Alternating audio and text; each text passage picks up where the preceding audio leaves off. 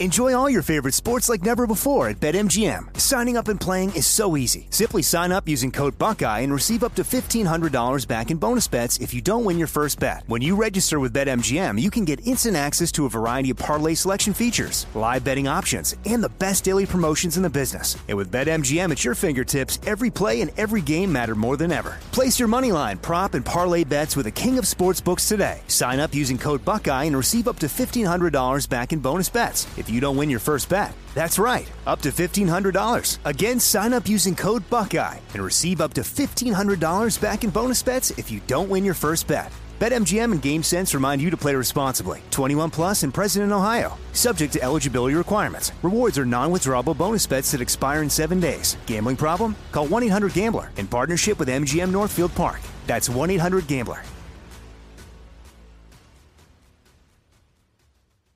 You know you've got a comeback in you. When you take the next step, you're going to make it count for your career, for your family, for your life. You can earn a degree you're proud of with Purdue Global. Purdue Global is backed by Purdue University, one of the nation's most respected and innovative public universities. This is your chance. This is your opportunity. This is your comeback. Purdue Global, Purdue's online university for working adults. Start your comeback today at purdueglobal.edu. I'm Katya Adler, host of The Global Story. Over the last 25 years, I've covered conflicts in the Middle East, political and economic crises in Europe, drug cartels in Mexico. Now I'm covering the stories behind the news all over the world in conversation with those who break it. Join me Monday to Friday to find out what's happening, why, and what it all means. Follow the global story from the BBC wherever you listen to podcasts. Hey everyone, this is Jodie Sweetin from the podcast How Rude, Tanneritos. I've been needing a quick getaway with my family, and the 2024 Hyundai Santa Fe is the perfect vehicle to take us there. It has standard third row seating, so I'm able to pack my entire family, plus pets, in the car while also having enough room for our camping essentials. Available HTRAC all wheel drive will get us through any dirt trails, and available dual wireless charging pads will ensure we never have to worry about getting stuck with a dead phone in the middle of nowhere. Visit HyundaiUSA.com or call 562-314-4603 for more details. Hyundai, there's joy in every journey.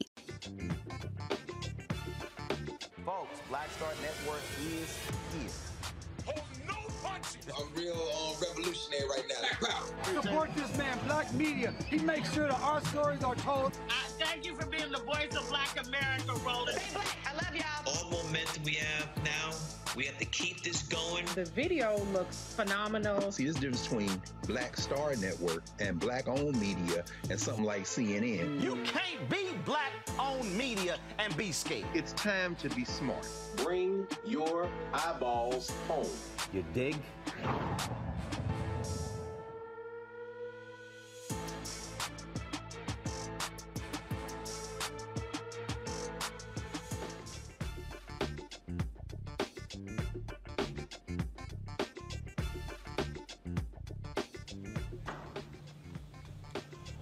Today is Monday, October 17, 2022. Coming up on Roland Martin Unfiltered, streaming live on the Black Star Network. We're live in Valdosta, Georgia. Today is first day of early voting uh, in the critical elections here in this state. Midterm elections are happening all around the country. Early voting is starting not just here in Georgia, but other places as well.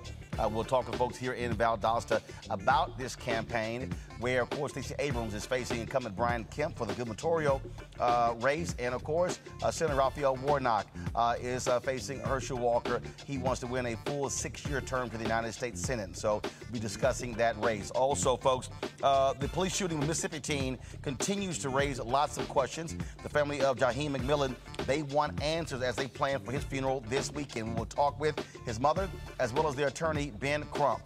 Folks, remember two weeks ago we told you about the Kansas City, um, Missouri Police Department uh, saying they had no evidence uh, of a serial killer targeting African Americans that was reported by uh, the Kansas City Defender.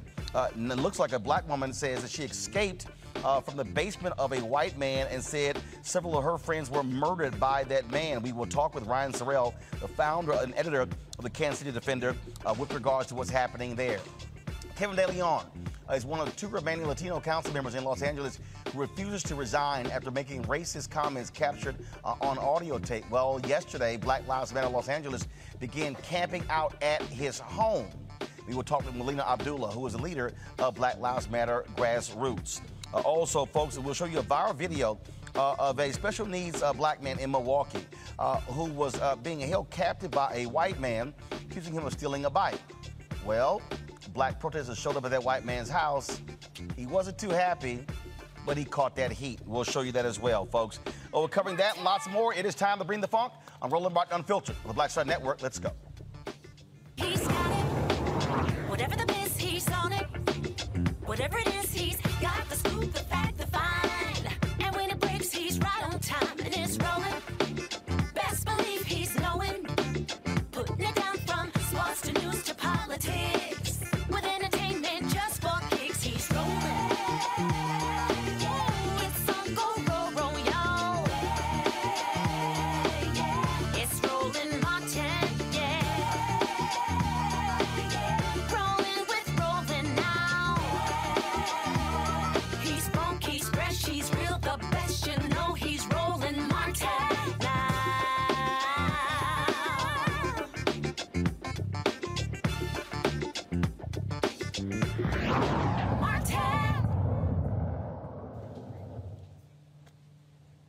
has been nearly two weeks since Gulfport, Mississippi police shot and killed 15-year-old Jaheim uh, McMillan. His family, uh, they want answers, and some of that may come when police release the body cam footage uh, of the shooting. Witnesses say uh, that uh, McMillan was walking out of a store when the officer shot him. Police say the teen had a gun. Witnesses say he was unarmed. Uh, the conflicting stories uh, pushed protesters to demand that police uh, have transparency by releasing the body cam footage taken the day that he was shot. Now, on Saturday, Black Lives Matter Mississippi uh, and the Mississippi Rising Coalition held a rally uh, to demand justice for Jaheim. Mississippi Public uh, Safety Director Sean Tindell says footage will be released to the public once the Mississippi Bureau of Investigation analyzes the footage. Civil rights attorney Benjamin Crump and Jaheim's mother, Katrina Mateen, are here joining us right now. Uh, I'm glad to have both of you here. First of all, um, uh, Ms. Mateen, sorry for your son's loss. All too often, we have to talk uh, to mothers like yourself uh, in these uh, situations. Uh, first and foremost, um, again, this took place two weeks ago. Um, how were you alerted uh, as to what took place between Gulfport, Gulf, Gulfport Police and your son uh, on that fateful day? um, a, a friend of the family called me and said that my that my son has been shot.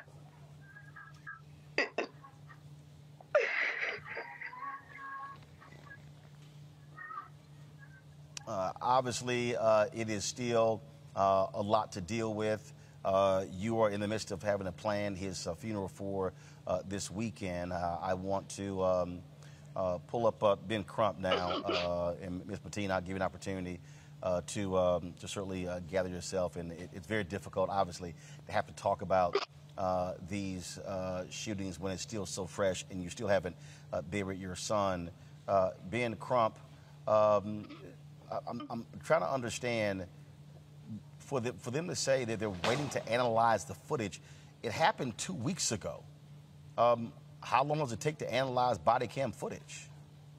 You know, Roland, as I uh, watched Katrina just agonize over this tragedy, um, her 15 year old son killed by the very people who are supposed to protect and serve her. We know, Roland, this is the playbook. They delay, delay, delay in hopes that people will forget about it and they can sweep it under the rug. But thank God for Katrina, her family, and the activists demanding transparency. We're going to file a public records lawsuit to release the video. Now, states like Mississippi and Alabama, their Supreme Courts fight to say you don't get any transparency. But they cannot deny people like you, Roland, and us continuing to fight in the court of public opinion to say if you have nothing to hide, why don't you release the video? Because we all know, Roland Martin, we've been doing this too long, that if that video showed Jaheim with a gun, they would already released it and it'll be all over the news by now. Uh, this uh, reminds me uh, of the case that you were involved with uh, in Houston, again, where uh, cops said one thing, and once the body cam footage came out, it showed uh, that the young man did not have a gun and how the, how the police rolled up. And so you're absolutely right. again, we, we showed the video last week of the police chief sharing. Uh, his information. But again, to sit here uh, and say we're two, we're two, almost two weeks uh, away uh, the family is preparing to, to, to bury uh, this young man, and they still have not uh, shown that. And you're right, it's very simple. If, if he had a gun, as they say it, as they say uh, he did, then the video should clearly show that. Yeah, and, and Roland Martin, you know, Attorney Monique Pressley and I, we argued and fought to get the video released in Houston, Texas. Uh, with Joshua Feast, we're going to have to do that with Jaheim McMillan. Uh, but the other thing that is just outrageous is once they had shot him in the head, they then put him in handcuffs. You know, why didn't they try to give him medical assistance? Why do they have to treat our children like animals? I mean, clearly at that point, he's no threat. He's no way putting you in fear. Why don't you try to help save his life, preserve his life? Why aren't you using your training and professionalism for this black life why do you treat it as if it has no value? Uh, where is the humanity? And I think that's why Katrina's having such a difficult time when she processes it all. And we just have to continue to pray for the family and fight for justice for Jaheim. Uh, Katrina, obviously, when uh, whenever these uh, cases happen, uh, police uh, they have one perspective, they how to try to frame who the individual was. Uh, for folks uh, who don't know, uh, tell them uh, who your son Jaheim was.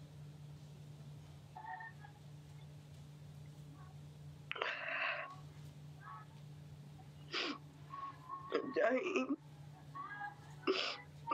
he was a lovable person.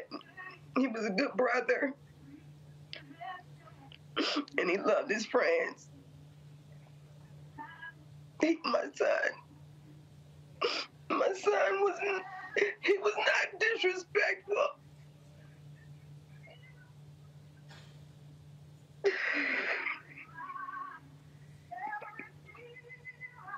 Well, I don't want to. Um, I don't want to. Um, I want I want folks to understand that again, when these things happen, uh, Ben Crump, uh, these are human beings. These are individuals Uh, who are children, uh, who are uh, nephews, uh, nieces, cousins, uh, siblings, and, and, and, and, they're simply not um, just another random case. And I think it's important for folks to understand that they also go beyond just being a hashtag. and so, and I totally understand it is very difficult for Katrina to have to talk about her son in the past tense, if you will, because uh, he's lost his life. And that's one of the points that I consistently say, Ben, uh, you can't come back from death.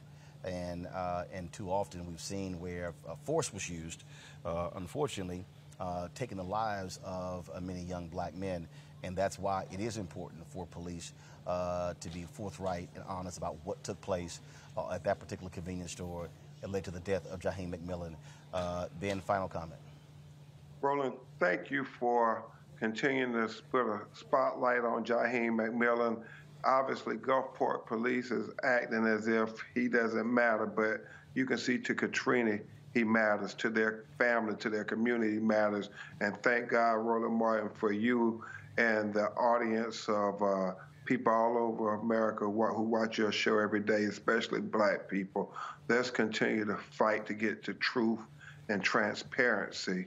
So hopefully we can get justice for Jaheim. That's what Katrina wants more than anything, that her son' death will not be in vain and that these who killed him, I mean, he's 15 years old, for God's sake, uh, should be held accountable for taking him from this earth far, far too soon. Uh, indeed, uh, indeed. Ben Crump, we surely appreciate it. Uh, Katrina, thank you so very much for joining us again. I know how difficult uh, this is uh, for you uh, and your family, and we certainly will continue to cover this story and to see it through and to get the transparency and justice that you and others are looking for. Okay. We appreciate it. Thank, thank you very much. I'm going to bring in my panel right now, uh, Dr. Julianne Malveaux. She's the Dean of the College of Ethnic Studies at California State University in Los Angeles. Dr. Omekongo Dibinga, Professorial Lecturer at the School of International Service at American University. Uh, and Georgia State Representative Renitta Shannon. Uh, glad to have all three of you here. Um, I'll start with you. Um, uh, what is strange to me, and Ben makes a great point, that again, this shooting takes place almost two weeks ago. Uh, Georgia Bureau Investigation analyzing the footage we're talking about video, talking about body cam footage. Like literally, it can be uploaded immediately. Um, let's say you look at it in 24, 48 hours. I think about the case, I think it was in Columbus, Ohio, uh, where the young girl uh, actually had stabbed another young girl, and uh, the story began to circulate very quickly that she was charged, but she was shot and killed by the cop. She was charged by the cop. She did not have a knife. Well, Columbus, Ohio police had that video up within 12 hours to shut down all the speculation. It's not like it takes two weeks. No, Roland, I think you made the appropriate point in your conversation with Ben Crump. If there is nothing to hide, why hide? Clearly, there is something to hide. There's something fishy about this, and we know it's more than fishy. It's just GD murder this young man, 15 years old, not even beginning to uh, experience life as he might, killed, be- and who knows why. All we know is that police have a license to kill black people. Few of them have consequences for their actions. A few do. If you look at that cute face, I mean, come on now. This is absurd. Look at the innocence in his face. But this, these so-called officers of the law have a license to kill, and our job has has to be to push back. And you, Roland Martin, have done an amazing job of lifting up these cases because if we didn't lift them up, they'd get swallowed. You know, black life is cheap for these people, and their life needs to be cheap for us. They need to be arrested, tried, prosecuted, and then thrown up under somebody's jail. This is absurd. Omekongo, uh, it is, um, I mean, when you think about this here, I mean, you have a 15 year old shot and killed almost two weeks. He hasn't been buried yet. You still don't have answers uh, at, as, as, as, to what took place. Uh, it is important for police. I get investigations, but it is important to be able to show uh, what took place because if the video shows he had a gun, well, then that means what those witnesses uh, say uh, simply isn't the case. We've seen other examples where that took place, where witnesses say, oh, no, person didn't have a gun. Then we saw the video. We see on the flip side where police said somebody had a gun, and then the video showed that was not the case. Yeah, and you know, to, to be quite honest, I'm still gathering myself because you know it's just hard to see a black woman's pain like that, just just just live and raw. And what you're saying is absolutely right, Roland. If the the police across the country will do anything at any time to show that they were on the right side. And so when they let something like this persist for weeks, it, we, we're already naturally suspicious of what's going on. And when they do this, they actually do have this mentality of that for some reason we're going to forget. And if events, at the very least, since George Floyd and even earlier than that, with cases like Sandra Bland and the like, they should know by now that, that we're not going to forget. We're not going to let this go because of the Black Star Network. We're able to keep the, the pressure on these, these organizations. And when I think about Jaheim, when I think about his family, you know, my son just celebrated his eighth birthday yesterday. My, my second child just started ninth grade, same grade as, as Jaheim was in. This is every child, every family, anywhere in our community. It doesn't matter what your economic status is. It doesn't matter. It doesn't matter anything. We have all seen this too much. And so this police department needs to understand that these lives matter to us. They are our children, our sons, our daughters, our siblings, our parents, our aunts and uncles. And really, at the end of the day, we also have to make sure two things. Number one, the Justice Department gets involved as these people continue to walk slowly with this. And also, Roland, we have to politicize this because we have to remember that if we can get this House control or maintain House control and increase our representation in the Senate, then we get that George Floyd police reform bill and we'll have more teeth to be able to go after these departments who slay our family members like this. Representative Shannon, uh, we have seen where a number of states have actually passed laws making it difficult for people to be able to access uh, body cam footage. I mean, this is one of those things that is uh, critically important uh, in order for the public to trust uh, what we hear from police, because at the end of the day, many of us cannot trust what they say. Absolutely. And the thing that the public also has to do is start asking the people that you elect what they think about how much power police have and how much police accountability there needs to be and what is their specific plan. Because I can tell you, both Democrats and Republicans vote every single day to give police more power. And that is, you know, so we cannot just assume that with the right election, something will be done about this issue. Most elected officials don't even want to talk about police accountability issues. I know because I've been talking about it for years, and it's been pretty lonely talking about the accountability that we need to see for police officers. My heart completely breaks for this family. I think too many people don't realize how police murder and police brutality really destroys the lives of countless families, and it's disproportionate in our community. But the question that we need to answer here right now, I think this conversation honestly has the wrong focus because the question should be why did police shoot Jaheim? That should be the question, not whether or not he had a gun. And the reason why I say that is because we see countless mass shootings where young white men, when police arrive to the scene, they are they've already been made aware that these young white men have killed 10, 12, 5 individuals, have uh, weapons that are generally seen in wartime, weapons that are seen that the that the military would use, and they still manage to take these young men in, these young white men in, without a scratch, and they get to see their day in court. So I don't want us as black people to continue the conversation of whether or not this person had a gun or not, because we know the reality is police are capable when they want to of bringing in folks, regardless of the type of weapon that they have, and also whether or not they have a weapon. So the question that needs to be answered here is why did they choose to shoot Jaheim? Because that's what they did. They chose to shoot him. They chose to end his life. And this is why I'm so grateful that you're covering this story, Roland. You always cover these stories, and it's important because the media does not want to cover how often this happens, and this happens a lot more than people realize. All right, folks, hold tight one second. Uh, we come back. A black woman escapes from the basement of a white man in Kansas City uh, who she says uh, he raped and tortured her, and that several of her friends did not get out alive. We'll talk with the uh, leader of the Kansas City Defender about this particular story. Also, uh, we'll also uh, talk about today being the first day of early voting here in Georgia.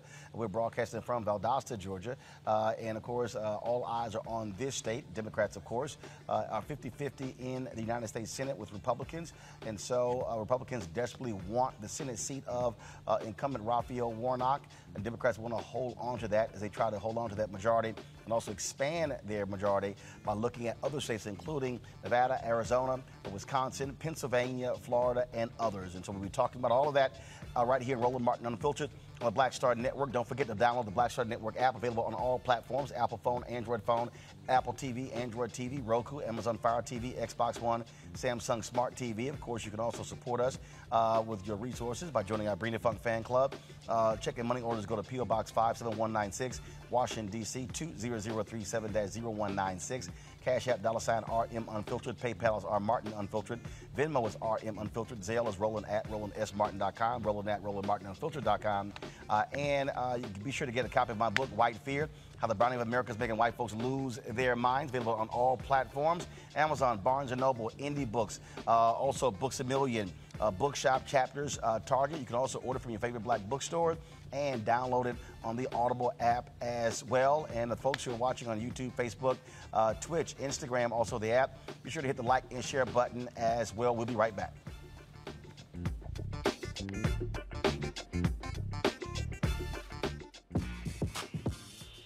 When we invest in ourselves, our glow, our vision, our vibe, we all shine. Together, we are black beyond measure. Welcome to Atlanta, one of the most expensive housing markets in America. But rather than help out, Brian Kemp cashed in.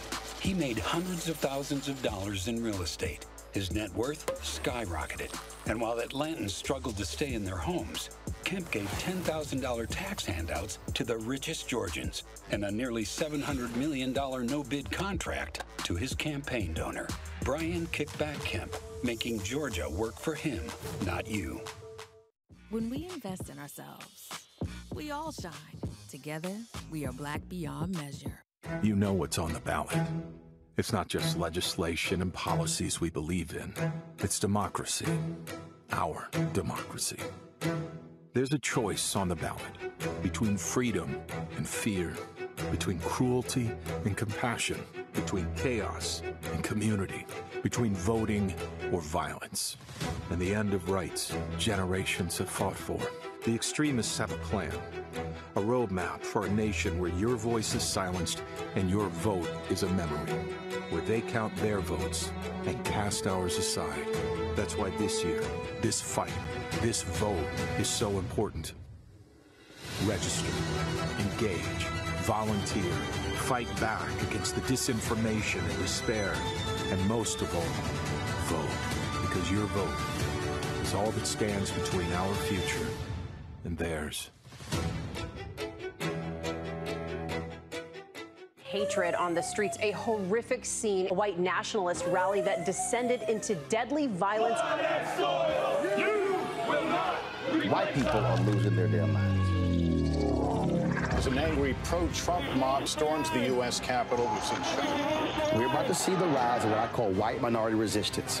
We have seen white folks in this country who simply cannot tolerate black folks voting. I think what we're seeing is the inevitable result of violent denial. This is part of American history. Every time that people of color have made progress, whether real or symbolic, there has been what Carol Anderson at Emory University calls white rage as a backlash. This is the rise of the Proud Boys and the Boogaloo Boys. America, there's going to be more of this. Here's all the Proud Boys, guys. This country is getting increasingly racist in its behaviors and its attitudes because of the fear of white people. The fear that they're taking our jobs, they're taking our resources, they're taking our women. This is white fear.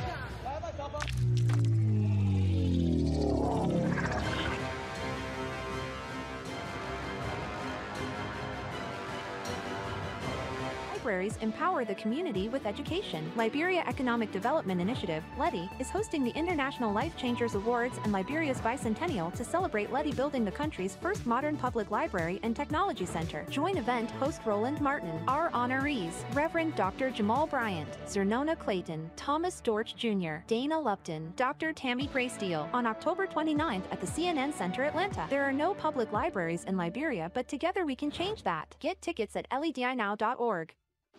This is Judge Mathis. What's going on, everybody? It's your boy Mac Wild. Hey, what's up, y'all? It's your boy Jacob Lattimore, and you're now watching Roland Martin right now. Eee.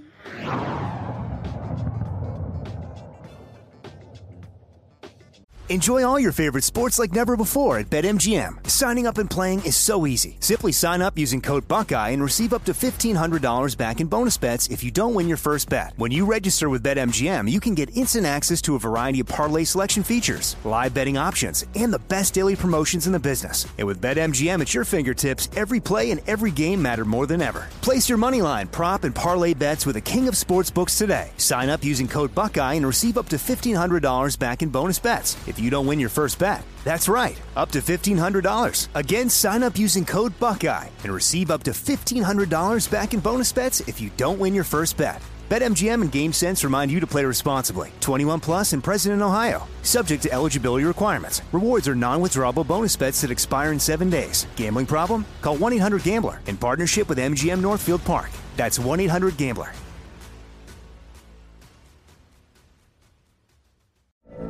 From BBC Radio 4, Britain's biggest paranormal podcast is going on a road trip. I thought in that moment, oh my God, we've summoned something from this board. This is Uncanny USA. He says, Somebody's in the house, and I screamed. Listen to Uncanny USA wherever you get your BBC podcasts. If you dare.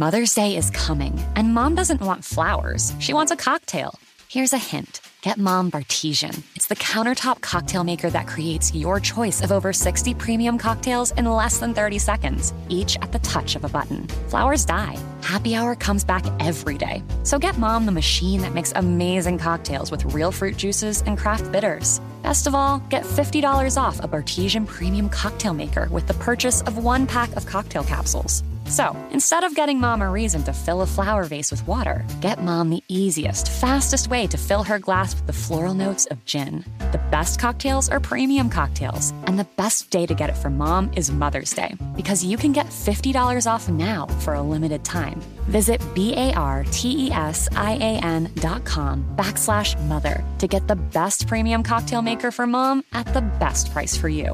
Bartesian, premium cocktails on demand. Hey everyone, it's Ted from Consumer Cellular, the guy in the orange sweater, and this is your wake up call. If you're paying too much for wireless service, you don't have to keep having that nightmare. Consumer Cellular has the same fast, reliable coverage as the leading carriers for less. And for a limited time, new customers receive their second month free when they sign up and use promo code MONTHFREE by May 31st. So why keep spending more than you have to? Seriously, wake up and call 1 888 freedom or visit consumercellular.com. Taxes, fees, and other third party charges will apply. See website for additional details.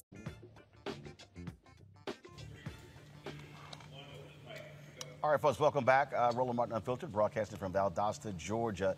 Let's talk about what's happening in Kansas City. Uh, Kansas City, Missouri police uh, dismissed claims that uh, black women were being targeted by a serial killer. Yet uh, on Friday, Timothy Haslett, a 39 year old white man, was arrested on suspicion of kidnapping and raping a 22 year old black woman.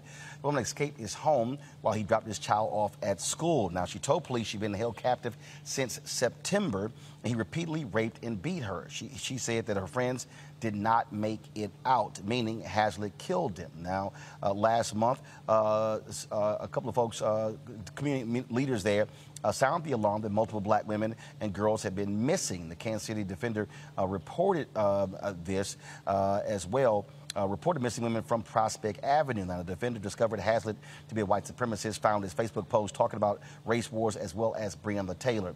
Uh, Ryan Sorrell is the founding editor of the Kansas City Defender. and Ryan, glad to have you back to give us an update. And so the, the woman said that her friends did not make it out. Um, what what is what are police saying in terms of the investigation in his home? Uh, have they discovered uh, remains of others? Uh, are they saying anything at all? Uh, they're keeping the investigation quiet at this point in time, and I also just want to preface the conversation with the fact. Uh, I know last time I was on the show, I was, I was calling for a reimagining. I think it's important that we as news outlets truly reimagine how we practice journalism. And I think that a lot of that is actually what contributed to how long this young black woman was kept captive, how long she was tortured, how long she was abused in this man's basement was because we sounded the alarm. I think, as you mentioned, we sounded the alarm on this specific issue. We said uh, a little over a month ago that community leaders were making these reports that black women were going missing, potentially being killed, and the police, Kansas City Police Department unequivocally, without reaching out to us, without reaching out to any community leaders and asking where these reports were coming from, they unequivocally said that these reports were completely unfounded. They did not take any time to investigate. They didn't take any time to look into why people were making these reports, and they said that they were completely unfounded and had zero evidence to back up these claims. Uh, and of course, come to find out a month later, and this young woman actually told uh, the neighbors because there are some interviews online that include testimonies from the neighbors who actually rescued her. And the neighbors said that she thought that she had been in that basement for two years. That's the type of psychological trauma that she has endured uh, after only a month of being in, in that truly horrific situation. And so right now, the police department, the investigators aren't releasing any information because it's a uh, very ongoing investigation. There are multiple agencies involved. Uh, but I think that the police department itself has taken a very large credibility hit. Uh, and the larger conversation here is that black women are not being listened to, that the community is not being listened to, and that people prefer to listen to uh, police departments and white news outlets because we, our news outlet, and the community at large, the black community at large, was took a lot of uh, flack for reporting uh, these claims that, as we can see, had a lot of credibility to them uh, in hindsight. We, well, we have uh, every day in our show, we have a segment called Black and Missing. And so, um, has you said, folks, said there are a number of people who are missing. Have they posted those photos? Have they posted um, their names and information uh, in terms of uh, actually showing that? Oh, I think that that's the actual difficult part because, for instance, the woman who escaped, uh, she was not actually reported to the missing persons unit in the police department. But the issue is that a lot of these women who are preyed upon don't no, no, have people who can advocate for them. Go ahead. Right. That's, no, I, I don't mean I, I, don't mean coming from the police. What I'm saying, uh, any family members, uh, any anyone else uh, reporting these folks to be uh, these folks to be missing. Because uh, because when I think back, um, I don't. I think back to the people we we actually uh, mention every day. I don't think we actually had one person uh, who uh, was from Kansas City. And so I'm saying, as any, any black media outlets actually uh, solicit information from the public saying, if you have a loved one who's missing, send us their information so we can actually put that information out. Definitely. Uh, yeah, they're, they're both myself and there's another news outlet in the area here called Kansas City Discover. And they also, they're a black news outlet and they very frequently uh, solicit this information from the public. But I think that the larger issue here is that the women who are being preyed upon don't have people uh, who can advocate for them, who are sending this information to media outlets, are sending they're not sending the, the information to the police department to file missing per, missing persons unit reports. And so, oftentimes, in the case, uh, this this example is a very clear example of the woman who was held in the basement for over a month. Uh, no one you know, reported her as missing, and clearly she was missing. Uh, and she said that two of her friends were murdered, and we're still trying to gather as much information as we can uh, on on who those women were, or if there are additional people missing. We don't know at this point in time, but we are just trying to gather as much information as we can. The 22-year-old woman um, who is has she only talked to police investigators? Um, has she talked to uh, anyone else as relates to what took place uh, with her? Uh, is she being uh, treated somewhere? Uh, what is her status? Uh, well, yeah, right now she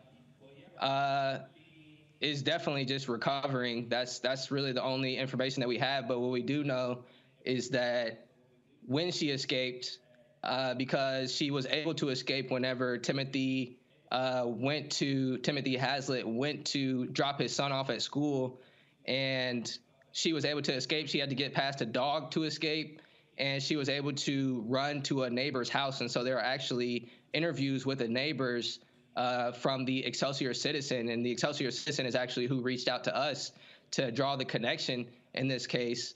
Uh, and the Excelsior Citizen has interviews on YouTube right now with the neighbors who actually spoke directly to the woman. And so they're the ones who spoke, who mentioned that she thought that she was down there for two years. They also mentioned that she very adamantly said that two of her friends had been murdered uh, by Timothy Haslett Jr. as well. Um, and they also said some additional information, but I would just recommend people go and listen to it directly from from what those neighbors had to say. Gotcha. So she was she she relayed that information to neighbors who related to media. My question is regarding that woman: Is she being is she being treated, and uh, is it from family members or the organizations? Uh, who is providing her assistance? Do you know that? Yeah, no, no one really had right. We don't even know her name at this point because in the court documents, uh, the right now all we have is access to is the prosecutor's uh, the Clay County prosecutor's probable cause statement, and they gave her an alias of TJ. And so we actually don't know who this woman actually is. We all we know that she is a black 22 year old woman. Uh, and they said that the the Clay County prosecutor's office said that she did get out of the hospital. Uh, and that she is being cared for, and that she has been put in contact with a number of agencies. But uh, yeah, we, we don't know very much information because, of course, she wants to keep her privacy at this point in time. So. Are, are you and other black media outlets in Kansas City, are, are y'all establishing uh, a listing or a da- database of missing African Americans in that city um, to be able uh, to help, help folks? Uh, and are folks actually responding with information? Uh, yeah, so we have already started to accumulate our own database. It's something that we, from the very beginning of this case, even when we were being, uh, you know, admonished, and even when we were being, uh, you know, called out by all types of news outlets, truly across the country, uh, we we remain steadfast with our community because even when all of that was happening, when our community wasn't being believed, when our news outlet wasn't being believed, we believed that we were taking the right course of action. And so we began working with community members to uh, start to accumulate a database. And so we, we are working on that. And we're also getting in touch with other community organizations specifically for Black women. Uh, one of them is called the Real Justice Network, which has been doing this type of work for a very long time in our city. And so uh, we are, you know, in the earlier stages still, but this is something that we think is incredibly needed because the police department is clearly not capable of uh, you know, adequately handling these issues. This is a much larger issue than th- just this one specific instance.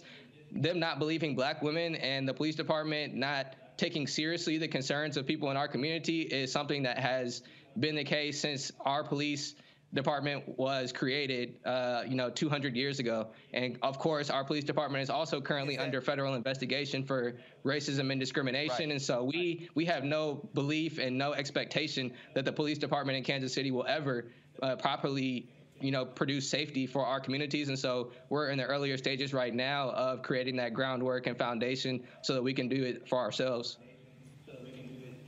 you mentioned the database is being created um, but where can the public go to actually see? And what I'm saying is, um, are there three, four, five, ten names? Uh, folks have come forward, the people who are missing, uh, who are African American and missing. Uh, and also, uh, have you all also talked to the Black and Missing Foundation? Uh, we've actually worked with them, I mean, goodness, going back 10 plus years uh, as well, because this is the work they do nationally. So if somebody who's watching or listening, they want to be able to go, go, can they go, go to your site or somewhere else and actually see uh, names, photos, images, things along those lines of folks who are being who are reported missing? Uh, right now, our the database that we have, just because we're in the earlier stages, it's just like a, spreadsheet that we have privately. Um, but if people do want to see like images, and right now the only place that that is centralized is by the Missouri State Highway Patrol. Uh, they have a missing persons, you know, thing on database online that has how old the person is, the race, the race of the person, uh, the person's gender, when they went missing. So if people do want to report it or look up missing persons in Missouri, that's available at the Missouri State Highway Patrol, uh, and also for the Black and Missing Foundation. And, and, and, actually, I'll oh, go ahead. And of the, of the database you're talking about, how many of them are from Kansas City? Uh, the one in the Missouri State Highway Patrol, uh, I, I, would have to double check. I haven't seen in Kansas City specifically how many people are missing. Okay. Uh, and you about to make a point about the Black and Missing Foundation. Go ahead. Uh, yeah, I was just saying that they just, because of this whole situation, uh, they have reached out to us, and uh, we are definitely that's, that's that's definitely a relationship that we are hoping to continue because uh, it's just been made so clear from this situation that we cannot depend on the police by any means at all to uh, create safety for the people in our community, to take our concerns seriously. And we know for a fact now, because of this situation, uh, which is just one of many, and, and you know, we're going to you know, I think that this this specific situation is uplifting the conversation in a way that it should have been a long time ago uh, around black missing women, around black women who are being killed, and, and no one is speaking up about it. I think that this is a conversation we should have had a very long time ago, and it's just very, very sad, truly, that it took this horrific tragedy of this woman being uh, abused, sexually assaulted, uh, trapped and tortured in a basement uh, for and, and the police calling us liars. And the police calling the community liars for you know reporting these things. And, and you know, really the reason that they they said that that they called us liars and that they said that we were spreading misinformation was because there wasn't a missing persons report. And so I actually reached out to the police department and I said, "Do you still stand by your statements of saying what we reported on was completely unfounded?" And I said, "I can understand if you said we don't have any evidence to support these claims because if you don't have any evidence, then that's just what it is. But clearly now, what we reported on was not completely unfounded." And all they had to do to handle the situation better would be to say, you know, something like, we don't have any evidence, but we're willing to look into it, or we don't have any evidence, but, you know, where did you all get these reports from? Anything, truly anything that they could have said other than they're completely unfounded. And so that to us is what's most problematic and, and harmful about the situation. And that's why uh, we are going to be uh, making sure this is a long-term effort to ensure that we can secure and and create safety for ourselves and our communities. Ryan Sorrell, founder and editor of Kansas City Defender. We appreciate it. Thanks a lot. And then uh, keep us updated on what happens next. Absolutely. Thank you very much. Absolutely. Thank you very much. Thanks a bunch. Uh, Renitta, I want to start with you. Uh, and um, the, the point there about being able to establish on database, I mean, at the end of the day, that's one of the reasons why we do uh, the blacks are missing every day because, frankly, uh, when you look at mainstream media, if you're missing white woman, oh, it'll get reported like crazy. But uh, if you black and missing, it takes uh, protests, yelling and screaming, and typically that's six, eight weeks later. After the fact, we know the most important time is the first 72 hours. Right. Uh, I wish I would have had a chance to ask uh, Ryan a question because he's right about what he's saying. I just wonder, you know, how did they get the information that folks are missing? Because if the, the police department is saying that they had no formal missing persons report, okay, well, I assume that the Kansas City Defender has some journalistic standards where they don't just print um, what they hear from one person. They had to have multiple sources confirming that people, that black women were missing in order for them to report that. So if they had enough information, uh, credible information that they felt they could report on this, why did the, the police not take that and say, okay, we don't have a missing persons report, which is not unusual because we know a lot of times predators will select people who they believe do not have family or friends who can come look for them. So what this looks like is um, sometimes predators, you know, k- kidnapping sex workers predators kidnapping people who are having drug addiction issues. So that is not something that should have stopped the police from looking into this. So I just wonder what, where did, how did the Kansas City Defender find out that people were missing? And of course, you know, the police need to answer, and they need to have a better answer than, well, there was no formal missing persons report. They need to answer why they didn't put any effort or any energy into following up on this information. Uh, there was a there was, a, actually a pastor, community activist, uh, who actually uh, did a video, online video, uh, and they actually reported that particular video. That's what happened there.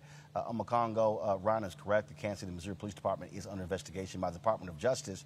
and look, you know, here's the question: If you're the state, you might want. Enjoy all your favorite sports like never before at BetMGM. Signing up and playing is so easy. Simply sign up using code Buckeye and receive up to $1,500 back in bonus bets if you don't win your first bet. When you register with BetMGM, you can get instant access to a variety of parlay selection features, live betting options, and the best daily promotions in the business. And with BetMGM at your fingertips, every play and every game matter more than ever. Place your moneyline, prop, and parlay bets with the king of sportsbooks today. Sign up using code Buckeye and receive up to $1,500 back in bonus bets if you don't win your first bet. That's right, up to $1,500. Again, sign up using code Buckeye and receive up to $1,500 back in bonus bets if you don't win your first bet. BetMGM and GameSense remind you to play responsibly. 21 plus and present in Ohio. Subject to eligibility requirements. Rewards are non-withdrawable bonus bets that expire in seven days. Gambling problem? Call 1-800-GAMBLER in partnership with MGM Northfield Park. That's 1-800-GAMBLER.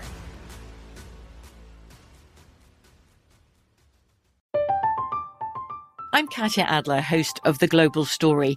Over the last 25 years, I've covered conflicts in the Middle East, political and economic crises in Europe, drug cartels in Mexico. Now I'm covering the stories behind the news all over the world in conversation with those who break it. Join me Monday to Friday to find out what's happening, why, and what it all means.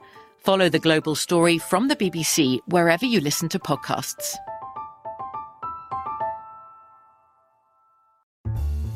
Mother's Day is coming, and mom doesn't want flowers. She wants a cocktail. Here's a hint get mom Bartesian. It's the countertop cocktail maker that creates your choice of over 60 premium cocktails in less than 30 seconds, each at the touch of a button. Flowers die. Happy Hour comes back every day. So get mom the machine that makes amazing cocktails with real fruit juices and craft bitters. Best of all, get $50 off a Bartesian premium cocktail maker with the purchase of one pack of cocktail capsules. So, instead of getting mom a reason to fill a flower vase with water, get mom the easiest, fastest way to fill her glass with the floral notes of gin. The best cocktails are premium cocktails, and the best day to get it for mom is Mother's Day, because you can get $50 off now for a limited time. Visit B-A-R-T-E-S-I-A-N dot com backslash mother to get the best premium cocktail maker for mom at the best price for you. Bartesian, premium cocktails on demand. Like many of us, you might think identity theft will never happen to you. But consider this there's a new identity theft victim every three seconds in the U.S. That's over 15 million people by the end of this year, equal to the populations of New York, Los Angeles, and Chicago combined. Even worse, identity theft victims often don't even know they're victims. That's why Lifelock Identity Theft Protection alerts you to identity threats, even the ones that don't show up on a credit report, like data breaches, fraudulent bank transactions, loan and credit card applications, and crimes committed in your name. If your identity is stolen, your own dedicated Lifelock US based restoration specialist will work to fix it. Lifelock protects you in ways that you simply can't on your own. Join now and save up to 25% your first year at lifelock.com slash news. That's lifelock.com slash news to save up to 25%. Identity theft protection starts here. CNN uh, state officials to investigate what's happening here. So they initially just blew, blew them off, said there were, there were no serial killers not only did they blow them off, they did it in such an ignorant fashion. I- am reading right here from one of their comments that they wrote. They said, We do still maintain that there's no indication that what you guys reported was accurate, and there was no indication there was anything that supported that claim. So, you know, Ryan Ryan is talking about not hearing from them, but then when you do hear from them, you get that that, that callousness, and it speaks to the tension that so many of us feel across the country in our communities. And going off of uh, Representative Renitta's point, we see this all across the country, Roland. This is kind of what we were talking about last week with the Jeffrey Dahmer uh, documentary and how that underplayed the role race played in, in, in, in, what he was doing. We talked about it with the man in California who was targeting. Um, um, young young black uh, uh, teenagers as well. And so this is an ongoing problem. And so really, at the end of the day, we have to stay vigilant. We we know that there's going to be more pushback as this story becomes more public about oh these stories being made up and falsified. And so I think the questions that you were asking were really poignant as it, as it relates to making sure that all the I's are dotted and the T's are crossed because these are members of our community who have been marginalized and thrown away. And you would think with uh, uh, uh the types of cases that this department is dealing with, they absolutely should be bringing in the state because what they have right now is a serious credibility problem. And you would think that as a story like this becomes uh, nation nation uh, known nationally, you would want to do everything possible, especially when dealing with these lawsuits, to have some type of credibility in some way, shape, or form. Because right now they have none. Julianne. I shudder when I think about what happened to this young woman, the reporting about her being uh, detained, whipped, uh, probably overhearing the, the killings of her friends and her colleagues. But beyond that, I shudder at the kind of anti blackness that allows the police officers or the police department to simply uh, dismiss credible possibilities. They didn't have any proof, but they had possibilities. They had buzz in the community about things happening, people disappearing, and they chose not to look into it. It is anti-blackness at its very worst, and it is why, as Omekongo says, black people do not trust police officers. But even beyond that, Roland, there's a there's a kernel of joy in this, if you will. This young brother that you interviewed, who brought, broke the story, he started a digital startup the uh, Kansas City uh, Defender is this digital form of media. You are the pioneer in looking at digital media and the way that people break stories that the mainstream media does not break. So I want to know if the what the mainstream papers in Kansas City have done about this and what are they doing about it now? Because now we know that this man has basically tortured at least one person, according to the young lady, perhaps three others, her friends who didn't make it. So where's the investigation of this rancid corrupt, ignorant police department. Where is the investigation of them? That ought to be the next step, and it ought not just be a Missouri story. It ought to be a FBI investigation. How do you simply ignore the torture of Black women? How do you simply ignore that? Uh, indeed. So that's a question we'll keep asking. All right, folks, going to go to break. we come back, uh, we'll chat with folks here in Valdosta, Georgia. Uh, today's the first day of early voting uh, in Georgia. Uh, more than 100,000 folks voted today, breaking the state's record. Uh, we'll talk about that. Also, in 60 seconds, the debate between Governor Brian Kemp and Stacey Abrams takes place from the Atlanta Press Club as well. Last night, Senator Raphael Warnock showed up at the debate. Guess who didn't? The man with the badge, Herschel Walker. Uh, we will uh, talk about the debate, debate they had Friday uh, and also get some thoughts of folks here about what is important to them uh, when it comes to this election uh, in the state of Georgia. Of course, a critical midterms happening all across the country. Uh, going to a break, folks. we come back, more on Roland Martin Unfiltered on the Black Star Network right here in Valdosta, Georgia. Back in a moment. When we invest in ourselves, we all shine. Together, we are black beyond measure. Come to Atlanta, one of the most expensive housing markets in America. But rather than help out, Brian Kemp cashed in. He made hundreds of thousands of dollars in real estate. His net worth skyrocketed. And while Atlantans struggled to stay in their homes, Kemp gave $10,000 tax handouts to the richest Georgians and a nearly $700 million no bid contract to his campaign donor, Brian Kickback Kemp making Georgia work for him, not you. When we invest in ourselves, our glow, our vision, our vibe, we all shine. Together, we are black beyond measure. It's about us. We are in sunny South Dallas. The election is coming up. It's super important that folks know who they are voting for, but more importantly, what they are voting for. Y'all, we got the free shirts and free lunch right over here. Freedom is our birthright. No matter what we're up against, we're sending a message in Dallas and Texas and in this country. We won't black down. That's what this bus tour is all about. The housing cost is one of the most capitalized areas that we have found. People who are marginalized that are brown and black we are suffering the most and i think that we have the biggest vote and the biggest impact in this election. I'm voting for affordable housing for sure. We should not be paying the cost of a utility failure because our elected officials are too proud to say we need help. I know that we can bring out our people to vote. It's a part of our birthright. Right. It's a part of our heritage, and surely it's a part of our present and part of our future. That's right. That's what's up. And we won't black down. Forward that message to five friends, because in that message, it's got links to how to get registered, how to check your registration status.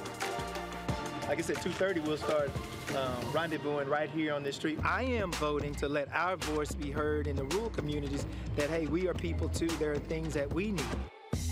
Free shirts, free food, and lots of power. We are in Longview, Texas, where Black Voters Matter, 365. Whatever type of oppression a white supremacist throws our way, we will not black down. We are in relentless pursuit of liberation of our people. Freedom is liberation for black bodies and black communities to make economic change through political power. Freedom is choice. We won't black down. We won't black down. We won't black down. We won't black down. We won't black down. We won't black down. On the next Get Wealthy with me, Deborah Owens, America's Wealth Coach, it's one thing to have a seat at a table, and it's another to be an investor on the cap table of a unicorn. We're talking venture capital with Leisha Bell and how generational wealth is built through early stage investing. I know very few people who do what I do, and that's very unfortunate. And I think Silicon Valley has been unkind to Black people. That's right here on Get Wealthy, only on Black Star Network.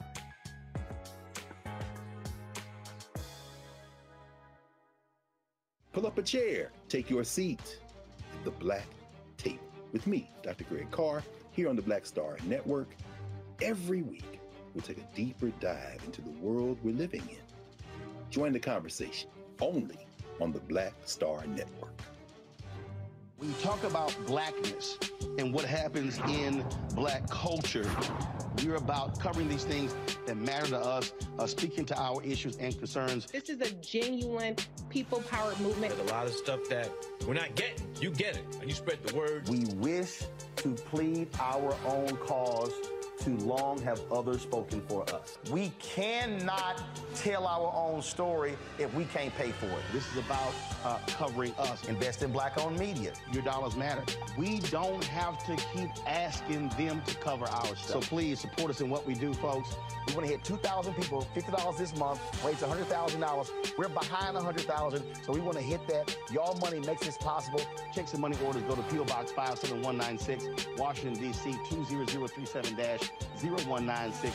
The Cash App is dollar sign RM Unfiltered. PayPal is R Martin Unfiltered. Venmo is RM Unfiltered. Zelle is Roland at RolandSMartin.com. I've always said this rather than to continue to fight for a fair piece of the pie and, and, and the equal slice of the pie, I want my hand on the knife that cuts the pie. And to that extent, who bakes the pie and who, who puts it in? And that's one of the things that got me involved in going into politics in the first instance. I'm tired of people making decisions for me. Right. And mine. I want to be a part of that decision making process. And luckily, it has paid off in terms of seeing the progress that many people in America have made, particularly people of color. One thing bothers me now that we seem to be losing that. Right. By saying that we've got to be more concerned with other people than those people who were here. We built America.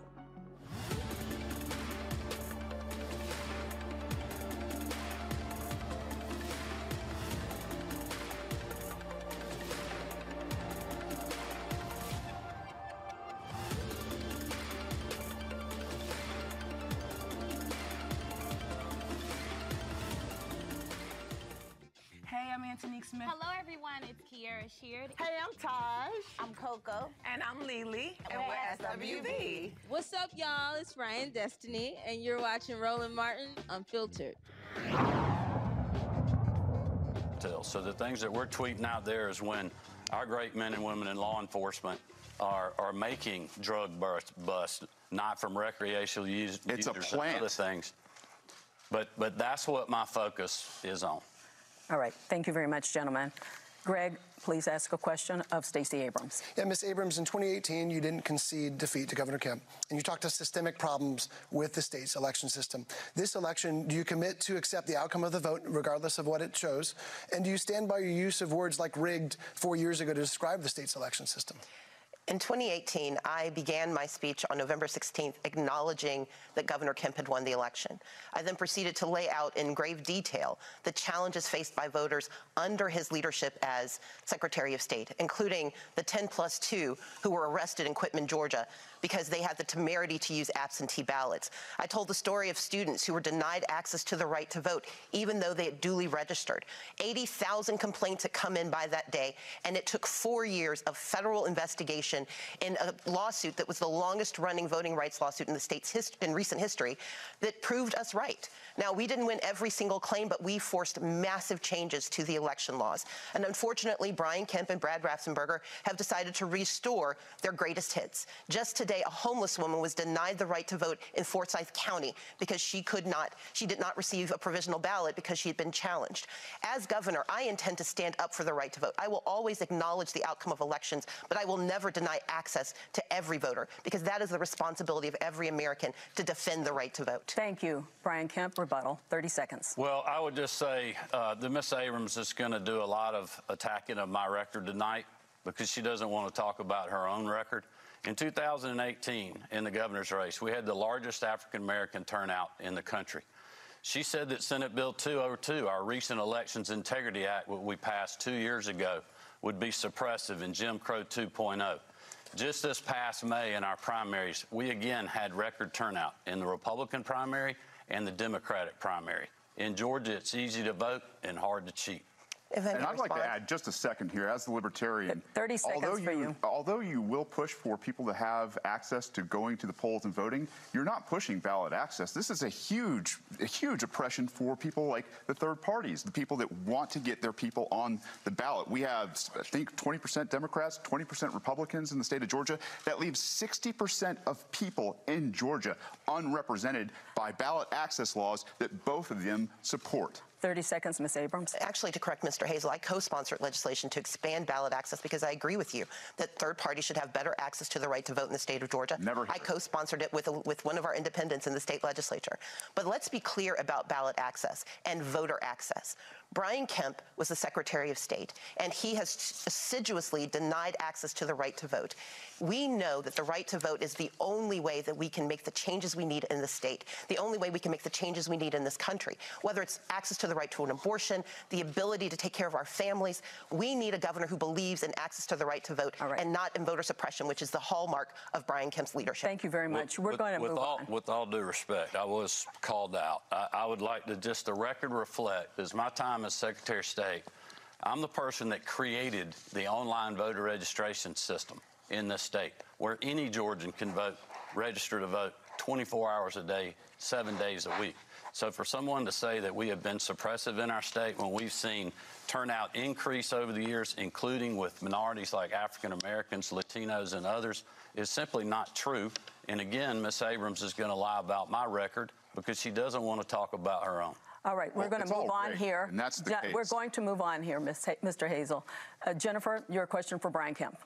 Governor Kemp, several hospitals and medical centers across the state have announced or gone through with plans to close their doors, leaving a gap in care and a reduction in services at a time when our healthcare workers are already suffering from burnout, from increased demand and workloads.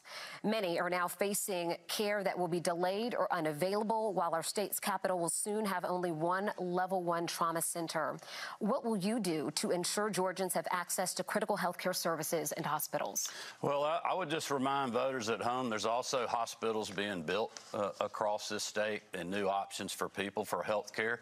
Look, the AMC situation was something that was thrown on a lot of political leaders, including me. But instead of complaining about it and doing the blame game, I went and worked with Fulton County, with DeKalb County, with Democrats to come up with a solution that put state resources into Grady to help make sure people have the access and the care that they need in our state. And I'm committed to continuing to do that in the future. All right. Shane, I'm sorry. Yeah, uh, Chuck, you get the final question to Shane Hazel. Thank you. Mr. Hazel, you ran for Congress in 2018. That was just four years ago. You ran as a Republican. You got less than 30% of the vote in the Republican primary. What happened between then and now that made you a libertarian? I, uh, I actually came back to my, my roots as a libertarian. Uh, we believe in freedom. We saw what the Republican Party was. We saw what the Democratic Party was. They are force and coercion. No matter what they talk about, it's force and coercion. Whether it's certificate of need for hospitals, whether it is taking guns away from law-abiding citizens. It is always force and coercion at the point of a gun from the Democrats and Republicans. To look at life through consent, the eyes that, hey, we can all have transactions. We do it every day in the private sector. 99.9% of us go throughout our day without raping people, without murdering people, without pointing guns at people to take their property. That is not what the government does under Republicans and Democrats, period. That's how I became a libertarian. Uh, this is why we're going to send this thing into a runoff. And if people were really looking for something to change, you'd vote libertarian. You'd send a message to both of these parties because these, one of these people will most likely be the executive in a rigged system that you want to be more free. Thank you. That concludes the first round of the debate. The candidates will now ask a question to each of their opponents. Candidates will have 30 seconds to ask the question, 60 seconds to respond, and the candidate who asks the questions will have 30 seconds for rebuttal. By random selection, Brian Kemp, you may ask the first question to Stacey Abrams. Well, thank you very much. Um, as many people know, I have over 100 sheriffs endorsing my campaign, uh, several of which are Democrats. And my question for Ms. Abrams tonight is how many Democrat or how many sheriffs statewide have publicly endorsed your campaign? Mr. Kemp, what you are attempting to do is continue the lie that you've told so many times. I think you believe it's the truth. I support law enforcement and did so for 11 years. Worked closely with the Sheriff's Association. I'm probably the only person standing here who's ever actually written a, a SOP for a police department when I was working for the city of Atlanta. But I have two brothers, one who has committed crimes, and I want his victims to be able to call the police and get the help they need, and I've always supported that right. But I have another brother who has faced being pulled over for driving while black when he was coming back from his job as a social worker. Unlike you, I don't have the luxury of relying on slogans to describe my position on public safety. I believe that we need safety and justice because I love both of my brothers. And like most Georgians, I lead a complicated life where we need access to help, but we also need to know that we are safe from racial violence. While you may not have had that experience, too many people I know have, and that is why I will always stand up for making certain that safety and justice are the conversations we're having in Georgia and the delivery we have as the next governor of Georgia. Thank you. 30 seconds, Mr. Kemp. Well, I would just tell people that, look, I support safety and justice, but Ms. Abrams refused to answer the question, so I'll let you know that the answer is zero. No sheriffs are endorsing her statewide because of her stances on wanting to defund the police, eliminate cash bail, and serving on the boards of organizations like the Marguerite Casey Foundation that supports and gives grants to organizations that are promoting the defund the police movement. If, he, if I may respond, because he actually lied there. Yes, I do 30 have the support of sheriffs, but unlike Mr. Kemp, I do not make it my plan to list every person who supports me. I have the support of sheriffs, I have the support of advocates, I have the support of victims, I have the support of those who want to be treated fairly in our system.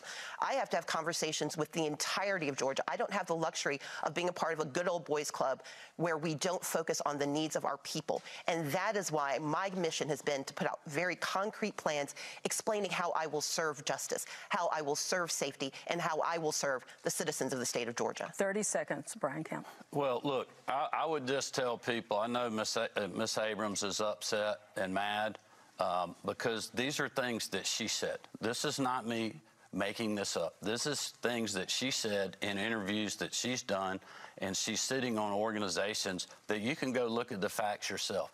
And that's why the men and women in law enforcement want a governor that is going to stand with them, who has been with them, not only to have their back, but also stand shoulder to shoulder on things like civil unrest and going after street gangs and human traffickers. Thank you very much. Stacey Abrams, you get the next question for Shane Hazel. Mr. Hazel, Republicans and Democrats have raised the alarm over the rise in the Chinese Communist Party backed companies purchasing American farmland. To date, they've purchased more than 1 million acres of farmland in the state of Georgia. Would you agree with Mike Pompeo that allowing those purchases in the state of Georgia is a sign of madness? And would you be concerned about the national security implications of the Chinese Communist Party purchasing this land with the support of the state of Georgia? I see the setup for this question. I understand why it was projected at me. Um, as libertarians, we believe that you own your property and that the state can't take it away from you and can't sell it or can't determine who you sell it to. Um, the CCP, obviously, uh, which is going through some its own internal unrest right now, uh, I believe is probably purchasing this with things like central bank digital dollars and yuan. Uh, which are also coming down to a, uh, a critical nature where people are uh, in uprising in China. What we need to look at is how these purchases are being made. Are we accepting fiat, CCP, yuan in Georgia as a actual currency? It's about as good as the U.S. currency, the fiat currency that we're about to have hoisted on us in terms of a CBDC. I'm not going to tell you or anybody else as governor how or who to sell your property to. And I imagine that in the end, the, mar- the free market will work itself out. Thank you. Stacey Abrams, 30 seconds. The state of Georgia is watching our farmland be purchased by the Chinese Communist Party. And while that is not normally a conversation that we have, it is something that we should be concerned about. Agriculture is our number one industry, and Georgia has 13 military installations. The fact that the state of Georgia is working with the Chinese Communist Party, using one of their technologies that both Donald Trump and Joe Biden have warned is very much a national security threat, should be of great concern to every Georgian. This is not about being concerned simply about who's owning the land, but it's about how much access to our information they have because of the state. Thank you. Shane Hazel, you may ask your question of Stacey Abrams. Yeah, I'd agree with you. The uh, military industrial complex is a big problem. It is. And the fact that we have people trying to come here to, I don't know, get a get a backdoor into our, our military, um, I think one of the things we should be talking about as Georgians and as executives is the Defend the Guard Act where our military has been used very, I don't know, haphazardly around the world to go and take resources from the Middle East or now in, in Mr. Ukraine. Hazel, your This is- question. yeah, this is my question to who? To Stacey Abrams. Yeah. Oh, we've already switched gears. Yes. My, my, my question to you, I'm sorry. It's I, okay. I have hearing problems, guys. Um, my question to you is I mentioned CBDCs. As the executive of Georgia, when we come into a CBDC from the Federal Reserve, will you, as the executive, accept these, this CCCP style uh, currency? I believe that the conversation about currency is a complicated one, and part of the challenge we have is how these how this currency is transmitted, the very real security threats with digital currency, the hacking and mining of that digital currency should concern all Georgians. As the governor of Georgia, I will work very closely with the Federal Reserve, but also with the innovators and the entrepreneurs who do see an opportunity. But before we take a step forward that could put us at risk, our responsibility is to understand the complexity of what is happening with these transactions. And as exciting as it is, we also know it's deeply problematic when we do not have the adequate safeguards in place. That's one of the reasons I've raised concerns about WeChat and about the purchase of farmland. But what we know overall is that we need a governor who's conversant in these issues, who understands that, for example, in the state of Georgia, we have access to $3.5 billion in American currency that could be delivered tomorrow to save our hospitals and to save our lives. But our current governor has refused to accept those dollars. My intention is to do what's best for the state of Georgia every Thank single you. day. Shane Hazel, you get a 30 second rebuttal. Yeah, working with the Federal Reserve, who's got us into the mess that we are in right now because of a centralized fiat currency, it will be absolutely worthless. They will be dangling carrots in front of the governor, in front of the executives, in front of the legislature to do exactly what their mandates are. If they are mandating that they take the property of people, then they will do it. If they want to invade your homes, your privacy, your businesses, they will do it because of CBDCs. All right. Stacey Abrams, please ask your question to Brian Kemp. Absolutely. Uh, Mr. Kemp, under your leadership, there is currently a 100 year gap between minority owned businesses and majority owned businesses. Although minorities comprise 48% of the population, they only generate 12.2% of the business revenue in the state. And under every analysis that we have seen, it will take 100 years to close that gap given the current process that you have in place. You served four years in the Senate, eight years as Secretary of State in charge of businesses. You served four years as governor. What are your concrete, specific, targeted plans to decrease and address the racial equity gap currently facing contracting and purchasing for minority owned businesses? Governor Kemp? Well, I would remind Georgians. All right, folks, welcome back. That's the uh, debate happening as we speak, the live debate between uh, Brian Kemp and Stacey Abrams uh, for governor of Georgia. We're here in Valdosta, Georgia. Today was the first day of early voting. Uh, all eyes are on this state. Uh, critical, critical races, uh, state races, but also when it comes to national implications, when it comes to the U.S. Senate race between incumbent Senator Raphael Warnock and Herschel Walker. They debated Friday night. Um, I don't necessarily know if I would call that a debate. Uh, and so uh, there was supposed to be a second debate last night. Herschel Walker chose not to show up to the Atlanta Press Club.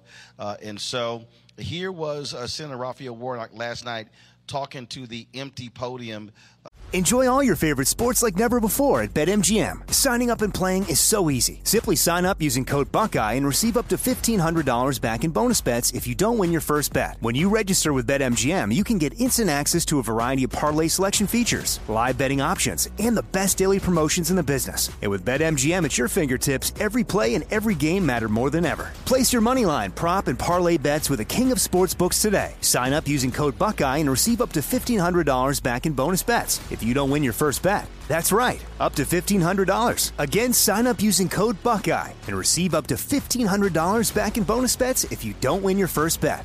BetMGM and GameSense remind you to play responsibly. 21 plus and present in Ohio. Subject to eligibility requirements. Rewards are non-withdrawable bonus bets that expire in seven days. Gambling problem? Call 1-800-GAMBLER in partnership with MGM Northfield Park. That's 1-800-GAMBLER.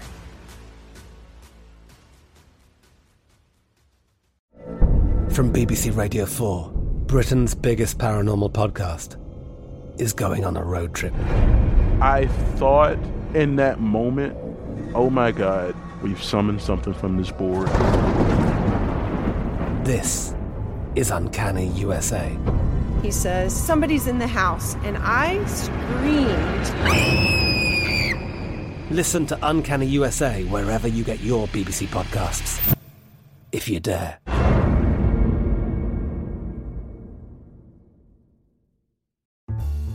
Mother's Day is coming, and mom doesn't want flowers. She wants a cocktail. Here's a hint get mom Bartesian. It's the countertop cocktail maker that creates your choice of over 60 premium cocktails in less than 30 seconds, each at the touch of a button. Flowers die. Happy Hour comes back every day. So get mom the machine that makes amazing cocktails with real fruit juices and craft bitters. Best of all, get $50 off a Bartesian premium cocktail maker with the purchase of one pack of cocktail capsules. So, instead of getting mom a reason to fill a flower vase with water, get mom the easiest, fastest way to fill her glass with the floral notes of gin. The best cocktails are premium cocktails, and the best day to get it for mom is Mother's Day, because you can get $50 off now for a limited time. Visit B-A-R-T-E-S-I-A-N dot com backslash mother to get the best premium cocktail maker for mom at the best price for you. Bartesian premium cocktails on demand. Snagajob is where America goes to hire, with the deepest talent pool in hourly hiring. With access to over 6 million active hourly workers, Snagajob is the all in one solution for hiring high quality employees who can cover all your needs. On demand, temp to hire, part time or full time. You name the position warehouse worker, retail associate, grocery store clerk, fitness trainer, baker, stylist, bellhop, podcast producer. Yeah, Snagajob's got a worker for that. With our easy to use platform, you're able to seamlessly post and fill available positions quickly with a dedicated customer support team to provide all the help you need along the way. Kind of nice knowing you have a talent pool like that in your own backyard, right? Snagajob is the partner you need to keep your business running smoothly. So visit snagajob.com or text snag to 242424 to talk to an expert. Snagajob.com, where America goes to hire uh, where Herschel Walker was, I guess, an empty suit has an empty podium. I think Herschel Walker, if he were here, should tell the people of Georgia why he thinks they should pay for expensive insulin and pharmaceutical companies should be able to charge us whatever they like. My opponent, on the other hand, has a well documented history of violence, and he hasn't come clean about it. He's blaming me for his own history saying, I don't believe in redemption. I believe in redemption. I preach about it. But it's hard to be redeemed if you're not willing to come clean about the basic facts of your life.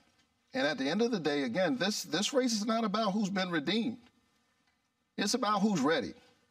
And I think Mr. Walker has shown time and time again that he's not ready to represent the people of Georgia. And I'm not going to be distracted about what Herschel Walker says about me. He doesn't tell the truth about himself. He said that he graduated from college, he didn't. He said he was valedictorian of his class, he wasn't.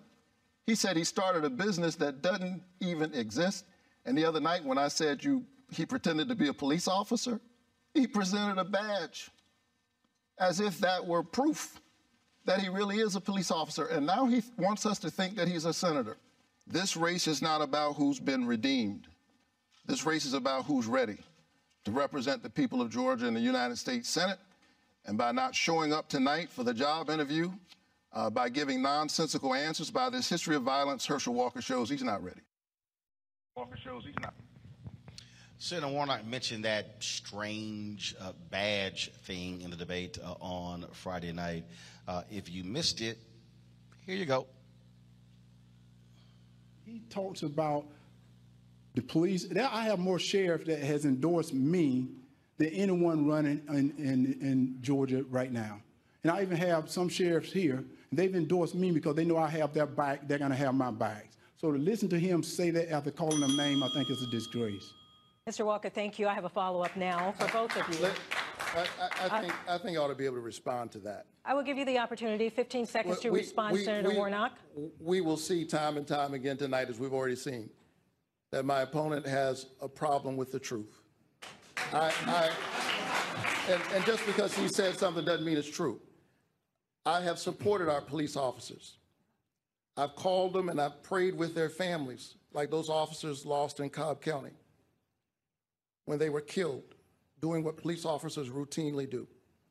You can support police officers as I've done through the COPS program, through the Invest to Protect program, while at the same time holding police officers, like all professions, accountable. One thing I have not done, I've never pretended to be a police officer, and and and I've never I've never threatened a shootout with the police. Well, and now I have to respond to We that. are, we are, we are no, moving no, no, on, no. I have to respond to that. And you know what's so funny? I am with, with many police officers, and at the same time, Mr. Pastor- Walker, Mr. Walker, no, no, Mr. no, Walker, Mr. Walker, excuse me, truth- Mr. Walker. please, say a problem out of with the truth, respect, truth I, is I need here. to let you know, Mr. Yes. Walker, you are very well Yes. aware of the rules tonight. Yes. And you have a prop. That Yes. is not allowed, sir. I ask you to put that prop away. Well, it's not a prop. It- this it- is real. And he said, I But- have a problem. I but never it worked is with law considered a prop, Mr. Mr. Walker. Yes. Excuse me, sir. Yes. You're very well aware of the rules, aren't you? Well, Aren't he, you aware of the he rules? brought up the Wait- truth. Let's talk about the Th- truth. Thank you. About the truth. Thank you. All right, now, all right, folks. Here in Valdosta, we're joined by uh, State Representative Dexter Sharper, uh, Councilwoman uh, Sandra Tooley, as well as Reverend Bernard Francis. Glad to see all three of you here. Um, let, us start here. First of all, anyone y'all got a badge? Anybody got a badge? Anybody got an extra badge? I mean, I, I'm still sort of uh, surprised to sit here uh, and see. And, and then I saw uh, another interview. Where he talked about he got badges from all around the state. That does not make you a cop. Am I right? I'm just trying. I'm just trying to figure out. Maybe Georgia different, but not here. Okay, I'm just checking. Just checking. All right. Uh, so I, I'm just yeah. Come on, pass the microphone. Come on. I'm, I'm just confused by that. Just confused by that. Uh, I, I do. want- I do want to talk about uh, this. Any one of y'all can start this way. Obviously, in the debate, Abrams uh, and Kemp, all, and also in the debate with Warnock uh, and uh, and Walker, uh, Republicans are making this all about defunding the police, defund the police. ABC News did an analysis, and they did it earlier, where they show of the top 100 police departments, 83% of those police departments, their budgets increased. So where in the hell is a defund the police if this is supposed to be so widespread when we're seeing police departments get money? Democrats are passing th- these budgets, and so that seems to be the latest dog whistle that I, for me, that I think is a lot appealing to white voters. Well, I'll speak on that a little bit. uh, with the city council, we did increase our budget so that we could hire more police officers. We've also got more vehicles for them and everything like that. We're trying to send them to uh, training and so forth like that. So we are nowhere near thinking about defunding. But, but but but but the point here is even when you talk about the concept of defund the police, what it is is that you show me the example of keep giving police departments money, and then that solves the problem. What folks are saying is how do we deal with if you want to talk about crime, you want to talk about things along those lines, you have to also talk about education. You have to talk about jobs. You have to talk about economics. And so combating crime uh, is not solely a function police respond to crimes. The whole point is not to have crime in the first place. And so, and so that to me, I think, uh, has to be a conversation that folks are having on the city level and the state level in terms of what are we doing to ensure that we're seeing upper mobility in communities so you don't have crime. Well, I'll answer that. Uh, what we have to look at is you're right. It's, it's not so much the police department, it's but the root of the problem. And what I see as the root is financial literacy. Uh, back in the day in school, we had financial literacy in our schools. We had, the, you know, your family, complete family, moms, dads, things like that. But they took the personal finance out of schools for a while. But in Georgia, we just passed a bill to put it back into the schools where they can teach financial literacy. Because I don't care if you're a doctor, lawyer, whatever you're doing in your life, if you don't understand money, you're going to have a problem. And we see a lot of younger people. I'm working with groups now where we're doing more youth entrepreneurship programs. We can always tell people back in the day we say say no to drugs, but say yes to what? And now today, the big gang violence and with our youth, that's a huge problem, especially in Georgia and across the country. We're telling them to stop, get out the gangs, but they're breaking in homes, they're breaking in vehicles, getting these guns, uh, they're doing everything you can think of. But I think if we can get that financial literacy coupled with youth entrepreneurship and give these people something, the young people especially, something to say yes to, to let them know, hey, I can start me a little business and grow it legitimately. So that's where my heart has been my entire life on financial literacy and education. Reverend, I absolutely get, I absolutely get financial literacy, uh, but you can target a young person for entrepreneurship, but if a mom or a dad, if you ain't got enough money for food, if you got an affordable housing crisis, uh, you still are going, still going to have a have, have an issue there.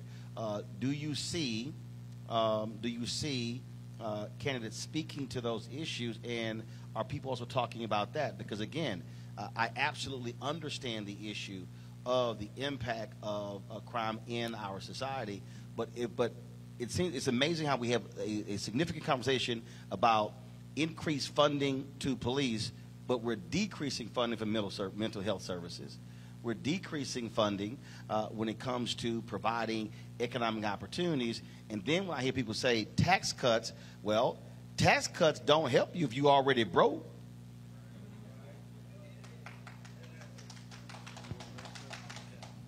I agree with you, Mr. Martin. I'm Bruce Francis, Reverend Bruce Francis, and I'm also, as well as a pastor, I'm an educator in the city, and I agree with you um, in most in what you have said.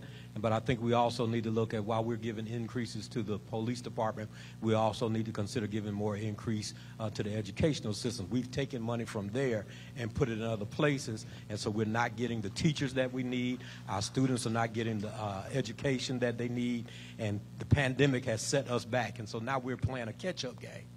And so we need to make sure that we're doing things to improve that and make sure that things are happening in that regard as well.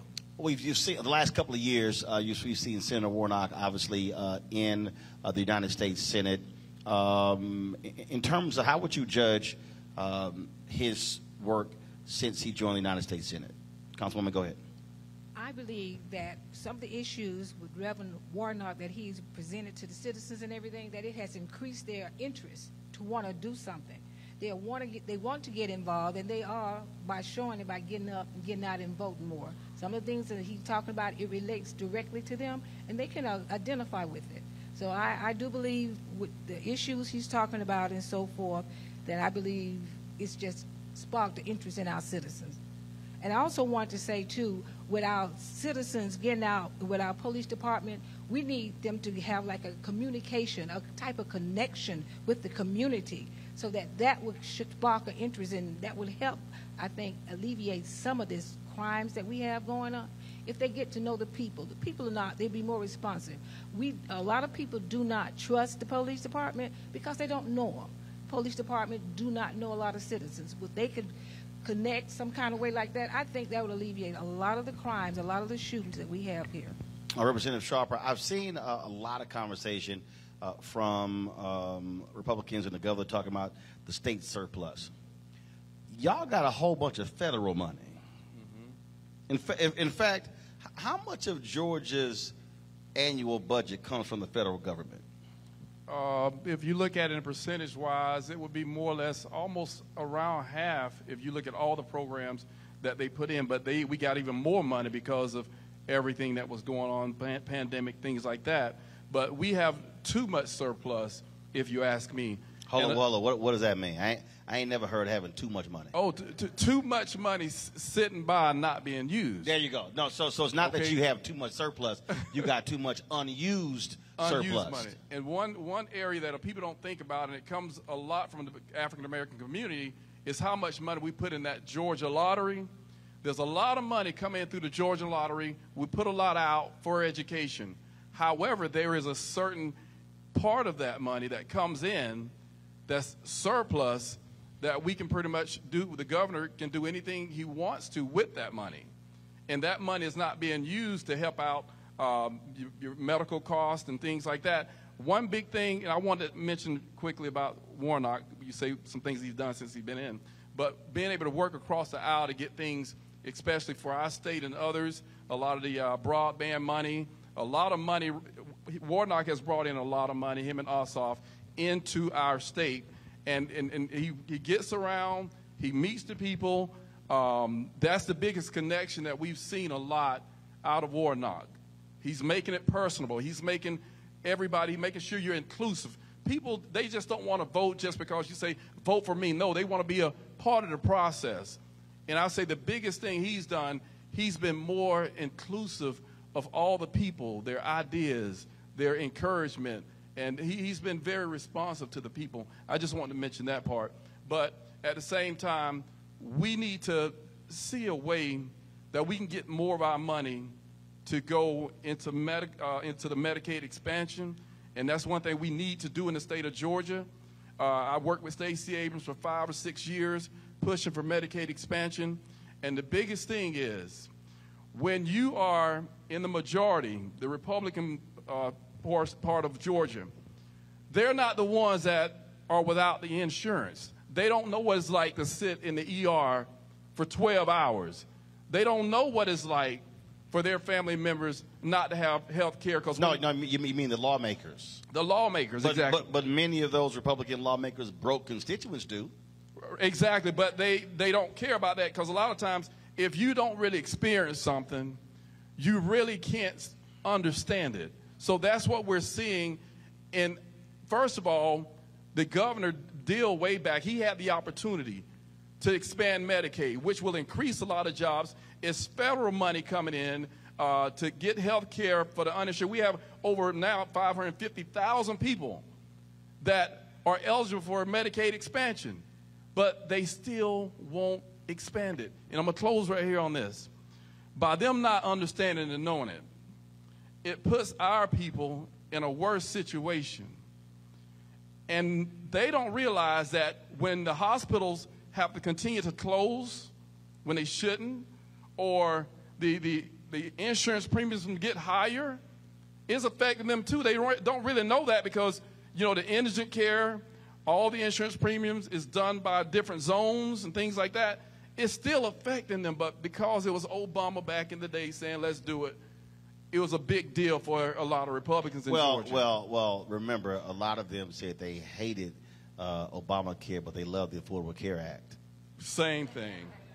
which was which to me still is the absolute dumbest thing I've ever seen in my life. Exactly. Not realizing it's literally the same damn thing. I mean, I don't. It's crazy, absolutely crazy. Uh, hold tight one second. I'm gonna go to a break. We come back. Uh, we're gonna continue our conversation, talk about what's happening here in Georgia, uh, what is on the minds of voters here, uh, inflation, the economy. All of those issues are important uh, as well. So we'll talk more about that. We come back. Roland Martin Unfiltered, broadcasting live here in Valdosta, Georgia, the Black Star Network. Back in a moment. Y'all clap. Y'all want to.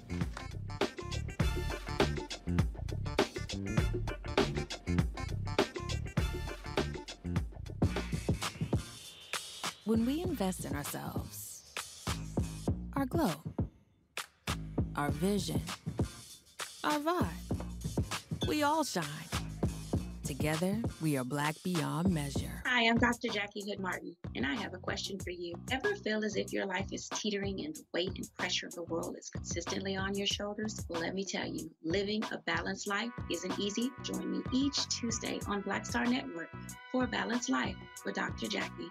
We'll laugh together, cry together, pull ourselves together, and cheer each other on. So join me for new shows each Tuesday on Black Star Network, A Balanced Life with Dr. Jackie.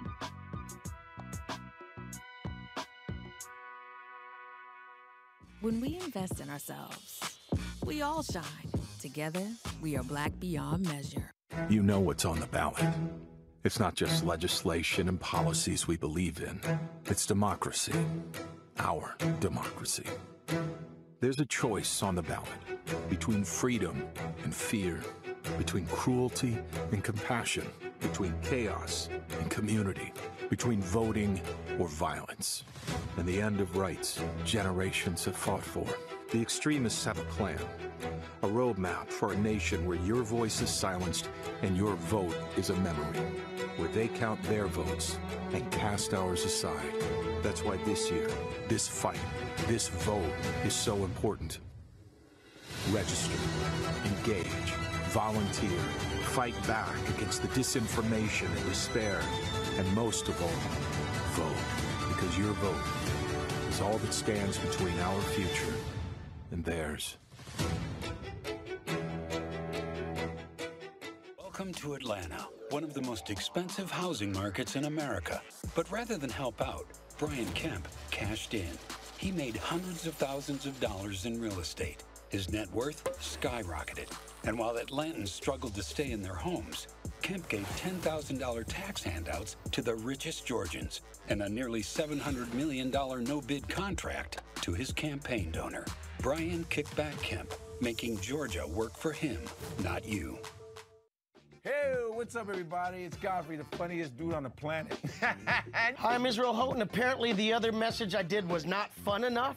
So this is fun. You are watching Roland Martin, my man, unfiltered.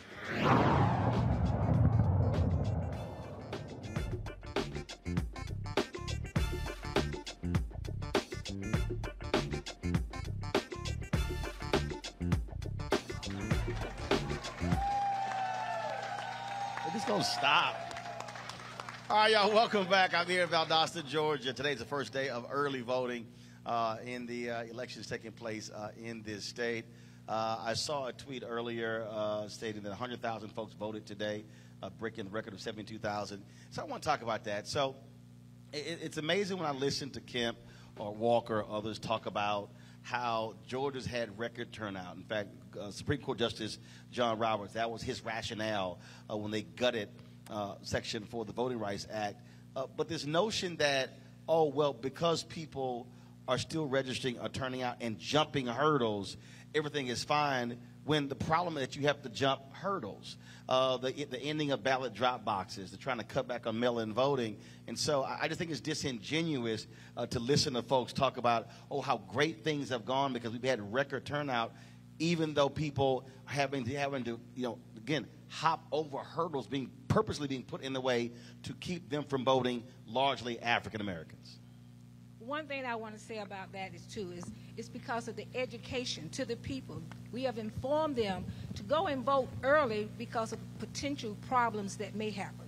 Like they said, jumping over hurdles, they were getting ready to be prepared to jump over the hurdles. So a lot of them have started going out, and they call it a record number. No, this is the fact that people are educated. They want to get out and vote. They want their vote to count. So they're going early in case a problem comes up, and they will have time to go and fix those problems. So, And and and look, Reverend, folk just straight lying. I mean that. uh, See, and for me, I watch these shows and I see these people. They say, "Oh, well, you know, um, they uh, they're stretching the truth." No, I grew up. If I lied, my daddy like you lied. I mean, we we we not sitting there dancing around it, and so uh, all of these folks are lying about voter fraud. They're straight lying. And it seems to be uh, endemic amongst the other culture to tell these lies, these mistruths, to try to discourage um, our people from voting. But I'm proud of the fact that we have been pushing um, the voting here in Georgia, here in Valdosta, in Lowndes County. Our Democratic Party has been working very hard to get our people out to vote. The candidates have been coming into Valdosta, um, realizing the importance of the southern and the rural vote um, to their getting elected. Um, and we must continue to push. We've gone from the poll tax to the, uh, to 1964 when the Civil, uh, the Voter Right Act was passed to this point. Now they're trying to back it up. Uh, but we're going to continue to fight. We'll continue to do the right thing because it is often said that a voteless people is a hopeless people. And we continue to have hope. We continue to stand. And we continue to believe that our vote count and our voice will be heard. Gotcha. Absolutely, absolutely. One of the things that, uh, so uh, let's talk about this here. Uh, are y'all seeing um, enthusiasm in this city? Because that's that is that is one of the issues. When you, when you look when you look at all across the country, uh, all of these uh, uh, MAGA Trump people, uh, all these nutcases, uh, they are still ticked off that he lost and he did lose. Uh, you see, you, you've seen the folks changing the laws in this state, Texas, Florida. We, we can go Iowa, we can go on and on and on. And so, are you concerned that, and I, I've seen the polling data, uh, African Americans uh, in this particular state, um, you know, uh, not particularly pleased with the job President Biden has done. His numbers are very low in this state. Are you concerned that many of us are not going to vote, and then therefore our our votes not be counted because non-voting also means your vote doesn't count? Right. Well, I'm going to say this for Valdosta. Uh, we've had a great opportunity. We have a great uh, Democratic local party uh, here, uh, county party, and we're working hard. And I would say that really almost all the statewide uh, candidates have come to Valdosta. And so that's excitement and that know that we're there to support them and they're here to support us and here. So a lot of them have been uh, several times already. And uh, that's the first time that's really happened, that many candidates coming down on a regular rotation. So, you know, I like to thank all the people in Valdosta, even the crowd you have here tonight, you know, on a short notice. We come out and support. If you support us, we're going to support you. So we're excited in Valdosta, and we're seeing the numbers even today. Uh, a lot of African Americans were there. Hopefully, they were Democrat uh, votes, but is is very uh, encouraging. Councilwoman, are you are you seeing uh, enthusiasm there uh, uh, out there on the ground? Yes, I am, and I must agree with him when he's saying the candidates are coming here. When the people see the candidates coming, they think they, they know they care. So that's besides, they say if they care enough to come, then we're gonna care enough to go and vote for them soon. Um, Reverend, how has the religious community uh, been organizing and galvanizing? Obviously, uh, with COVID, uh, folks back in churches, folks uh, uh, coming back, um, not numbers before, but still uh, s- this sense of somehow getting back to normal. Uh, are you seeing uh, that emphasis uh, driving souls to the polls? We are um, really working hard to encourage our members and our faith community to get out to vote.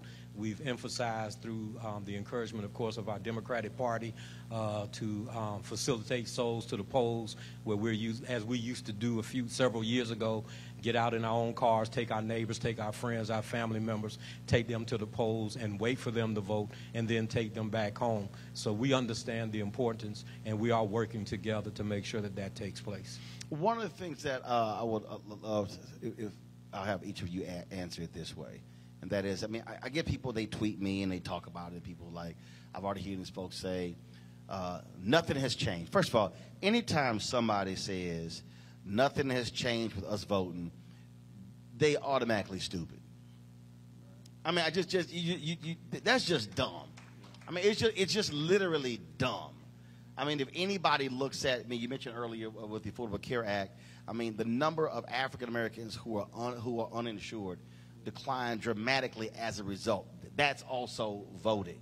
Uh, I, on my show, I often talk about uh, the work of Biden's Department of Justice, Kristen Clarke, head of the Civil Rights Division, uh, and the folks, the indictments, uh, the guilty uh, verdicts, how they're sending corrections officers and others to prison uh, for hate crimes, for beating prisoners. That, that's also voting. and and so I mean, we, we, can go on and on and on, you know. But but it's amazing how a lot of folks just simply don't understand connecting the dots. And so if there's somebody out there uh, who's in this city, who's in Valdosta, who's in this state, and they're saying, you know what, all these folks the same. Enjoy all your favorite sports like never before at BetMGM. Signing up and playing is so easy. Simply sign up using code Buckeye and receive up to $1,500 back in bonus bets if you don't win your first bet. When you register with BetMGM, you can get instant access to a variety of parlay selection features, live betting options, and the best daily promotions in the business. And with BetMGM at your fingertips, every play and every game matter more than ever. Place your money line, prop, and parlay bets with the king of sportsbooks today. Sign up using code Buckeye and receive up to $1,500 back in bonus bets if you don't win your first bet. That's right, up to $1,500. Again, sign up using code Buckeye and receive up to $1,500 back in bonus bets if you don't win your first bet. BetMGM and GameSense remind you to play responsibly. 21 plus and present in Ohio. Subject to eligibility requirements. Rewards are non-withdrawable bonus bets that expire in seven days. Gambling problem? Call 1-800-GAMBLER in partnership with MGM Northfield Park. That's 1-800-GAMBLER.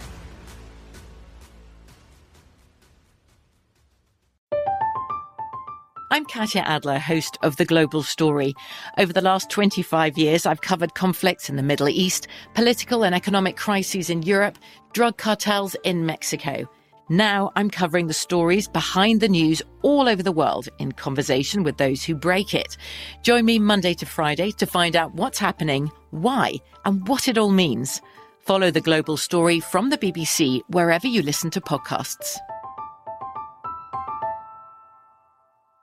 Mom met a lot of your demands over the years. This Mother's Day, get her the Bartesian cocktail maker that makes premium cocktails on demand. In just 30 seconds, have your choice of over 60 premium or seasonal cocktails, all at the touch of a button. Get $50 off on the Bartesian cocktail maker now when you buy one pack of cocktail capsules. So, for all the times you made a mess, get mom the countertop cocktail system that makes premium cocktails without making any mess at all. For all the times you begged for soda, get her premium cocktail capsules made with real fruit juice and craft bitters. For all the times you demanded tacos for dinner, get her the Bartesian that mixes margaritas in just 30 seconds. Make mom's Mother's Day and all the 364 days that aren't Mother's Day with a Bartesian cocktail maker at $50 off. Visit B-A-R-T-E-S-I-A-N dot com backslash mother now to get $50 off the Bartesian Premium Cocktail Maker. Bartesian, premium cocktails on demand. Snagajob is where America goes to hire, with the deepest talent pool in hourly hiring. With access to over 6 million active hourly workers, Snagajob is the all in one solution for hiring high quality employees who can cover all your needs. On demand, temp to hire, part time or full time. You name the position warehouse worker, retail associate, grocery store clerk, fitness trainer, baker, stylist, bellhop, podcast producer. Yeah, Snagajob's got a worker for that. With our easy to use platform, you're able to seamlessly post and fill available positions quickly with a dedicated customer support team to provide all the help you need along the way. Kind of nice knowing you have a talent pool like that in your own backyard, right? Snagajob is the partner you need to keep your business running smoothly. So visit snagajob.com or text snag to 242424 to talk to an expert. Snagajob.com, where America goes to hire. Nothing's ever going to change. I'm not. I'm not interested uh, in voting. What would you tell that person? I would tell that person that when you look at, we hear people talk about the federal and state uh, elections and those political figures, but I would say to make sure not only you vote on your national and state, but you got to make sure you vote every single local election because that affects you more than who the president is. So I would encourage them and let them know that hold your political leaders accountable. A lot of people don't know, especially some of the younger black guys, a lot of times, they'll say, well, why should I vote? It won't matter. Guess what? when you're having a situation with maybe your child support, you're getting your driver's license, all these state agencies that are affecting you or you feel like affecting you, you call your state representative. Reach out and say, look, I'm having this problem.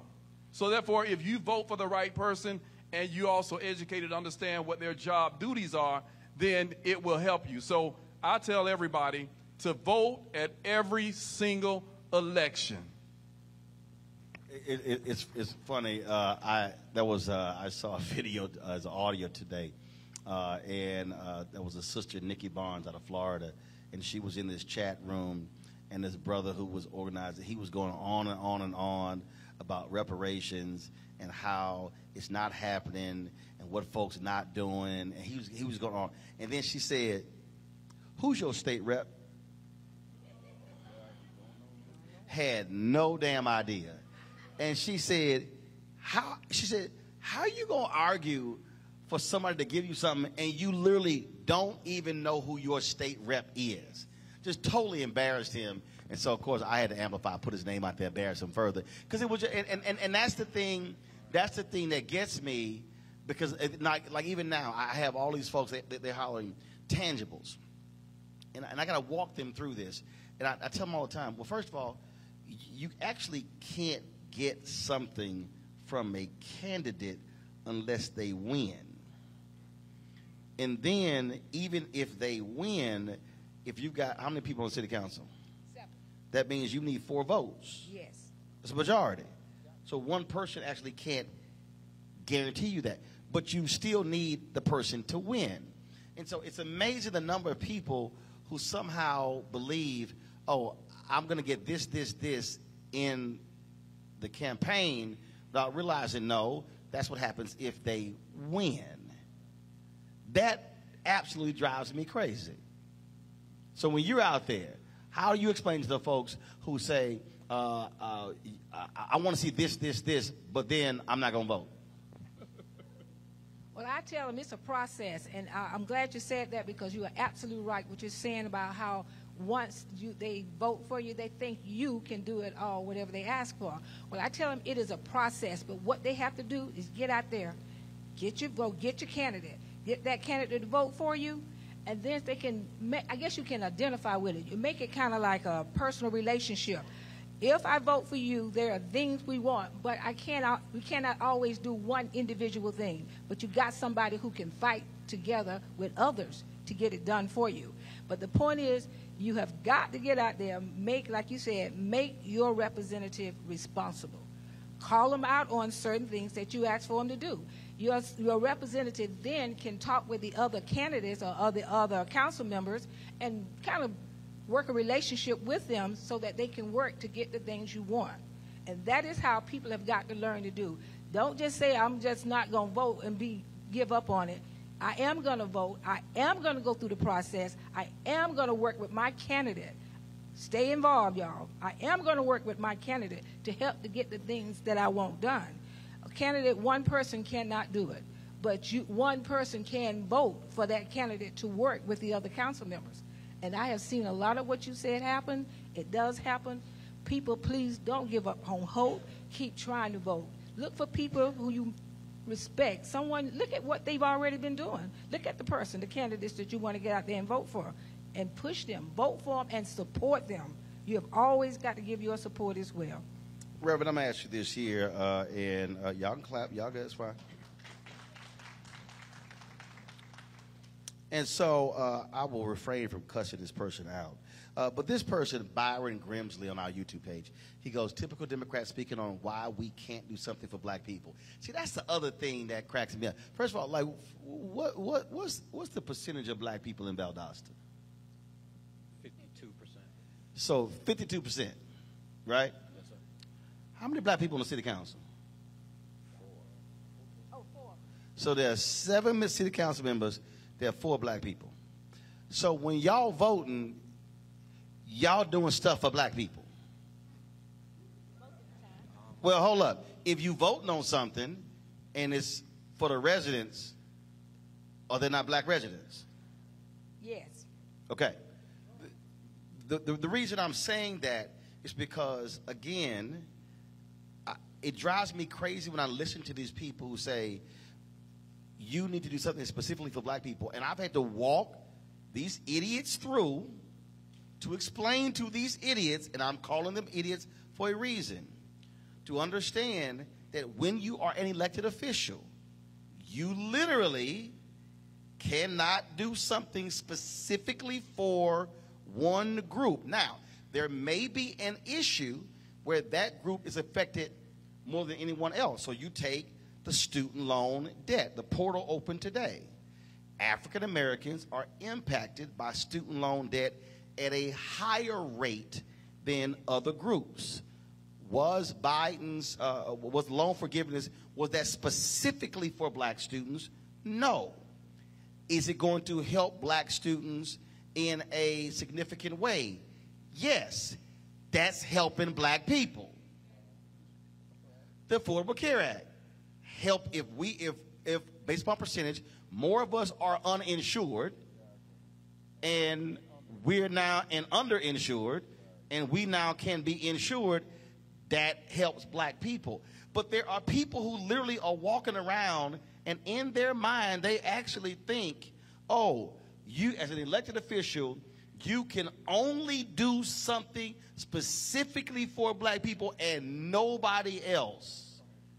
Can, can, can y'all explain that that's you can't do that as an elected official? That's why it's a process, and you have to tell them that too. You know, you know, yes, we want what you want too, but you just can't. They limit it just to you. We kind of have to look out for the overall group, and that's why I said support your candidates. Find somebody who's willing to work in your area or work what you want done, and work for them in that way. But no, it can't be. We have to work for the majority, for the whole group. How do you, Pastor? How are you explaining that? Because again, it, I, I, get this constantly on social media where people are thinking that that's that, that's the only way. And I'm going, it's, it's not, y'all. That's just literally not how the process works. I agree with you, uh, Roland, in what you have said because I, I, look back, as you said, about the Affordable Care Act and how we said, uh, well, those that didn't agree with President Obama, but what he was doing was something for everybody. And we got to remember that when his second term, uh, Congress and the Senate was primarily Republican. So he pushed very hard just to get that through, and that was something for the whole nation, not just for a certain group of people. But we've also got to understand, even on the local level, if we want something done, we have to start making noise. In the words of the late John Lewis, make trouble, make necessary trouble. And so when you start speaking up and speaking out, change will come. Because one of my frustrations has been uh, when President Biden had the money that was sent down uh, during the pandemic the majority of that money did not reach the black community. And enough of us did not speak out against that. And so they put that money where they wanted to put it, used it how they wanted to use it. And, and this is the thing right here, and I'm bringing my panel uh, back in the studio for a second. Um, and um, here's a perfect example. Uh, this person named Shireen Advance Your Life, uh, who needs to advance her knowledge because she clearly has none. She writes, the Asian hate crime bill was specifically for them. Why not us? Shireen, you are a damn liar. I have read this on the air. And I'm going to say it again to all y'all people who keep posting this stuff. You are a lie. First of all, it was called the COVID 19 Hate Crime Act. Wasn't called, it was not the anti Asian uh, bill. The bill was passed because there was an increase in a tax on Asians it was in the intro to the bill. If you actually read the bill, Shireen, which I guarantee you, you didn't read the bill. I'm not sure you can read. But if you can't read, I actually help you out because I read the actual bill on the air. We scrolled it. There is nothing in that bill that says it is specific to Asians. Not the money, Nothing. What does that bill do? It creates a database for hate crimes, for all hate crimes. How do I know? Because I read it. Hooked on phonics. I read it. And not only that, Representative Shannon, I'm going to go to you uh, right here. And the other thing is this here. For the simple Simons out there, when Congress passed the bill when black churches were being burned, guess what was in the introduction? The number of black churches being burned. What did the bill cover? Churches, mosques, synagogues. Was it just black churches? No. What was the purpose of the bill? The spate of fires at black churches. Same as the so called Asian hate crime bill. That was mainstream media calling it that because that was the impetus for it, but it was not the Asian hate crime bill. This is why y'all got to stop listening to these other fools out here, these YouTube doctors, these YouTube academics who don't bother to actually read. Representative Shannon, you're there in the Georgia legislature. Uh, speak to that because, again, these people go, you can only pass a bill for black people. And I keep telling them that's not how city councils, school districts, county commissioners, state boards, Congress works. It doesn't. You can do something that targets a group, but you can't say, oh, this is only going to be for African Americans, only for Hispanics, only for. You just, you can't. Go ahead. Shannon left. She had 8 o'clock out. Is she there? Representative Shannon? Representative Shannon ran out of time. Enjoy all your favorite sports like never before at BetMGM. Signing up and playing is so easy. Simply sign up using code Buckeye and receive up to $1,500 back in bonus bets if you don't win your first bet. When you register with BetMGM, you can get instant access to a variety of parlay selection features, live betting options, and the best daily promotions in the business. And with BetMGM at your fingertips, every play and every game matter more than ever. Place your moneyline, prop, and parlay bets with the king of sportsbooks today. Sign up using code Buckeye and receive up to $1,500 back in bonus bets if you don't win your first bet. That's right, up to $1,500. Again, sign up using code Buckeye and receive up to $1,500 back in bonus bets if you don't win your first bet. BetMGM and GameSense remind you to play responsibly. 21 plus and present in Ohio. Subject to eligibility requirements. Rewards are non-withdrawable bonus bets that expire in seven days. Gambling problem? Call 1-800-GAMBLER in partnership with MGM Northfield Park. That's 1-800-GAMBLER.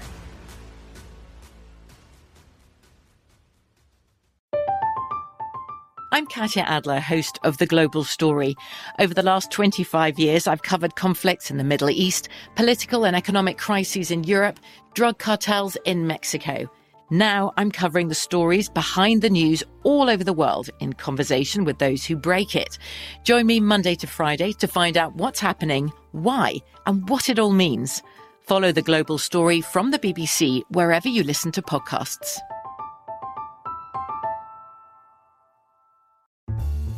Mother's Day is coming, and mom doesn't want flowers. She wants a cocktail.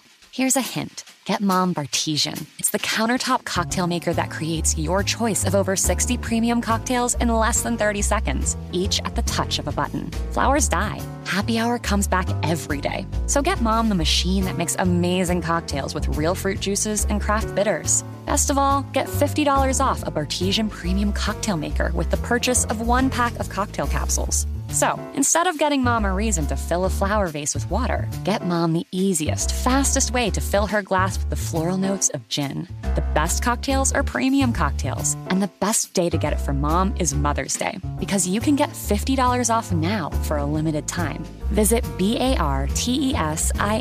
dot com backslash mother to get the best premium cocktail maker for mom at the best price for you. Bartesian, premium cocktails on demand. Snagajob is where America goes to hire, with the deepest talent pool in hourly hiring. With access to over 6 million active hourly workers, Snagajob is the all in one solution for hiring high quality employees who can cover all your needs. On demand, temp to hire, part time or full time. You name the position warehouse worker, retail associate, grocery store clerk, fitness trainer, baker, stylist, bellhop, podcast producer. Yeah, Snagajob's got a worker for that. With our easy to use platform, you're able to seamlessly post and fill available positions quickly with a dedicated customer support team to provide all the help you need along the way. Kind of nice knowing you have a talent pool like that in your own backyard, right? Snagajob is the partner you need to keep your business running smoothly.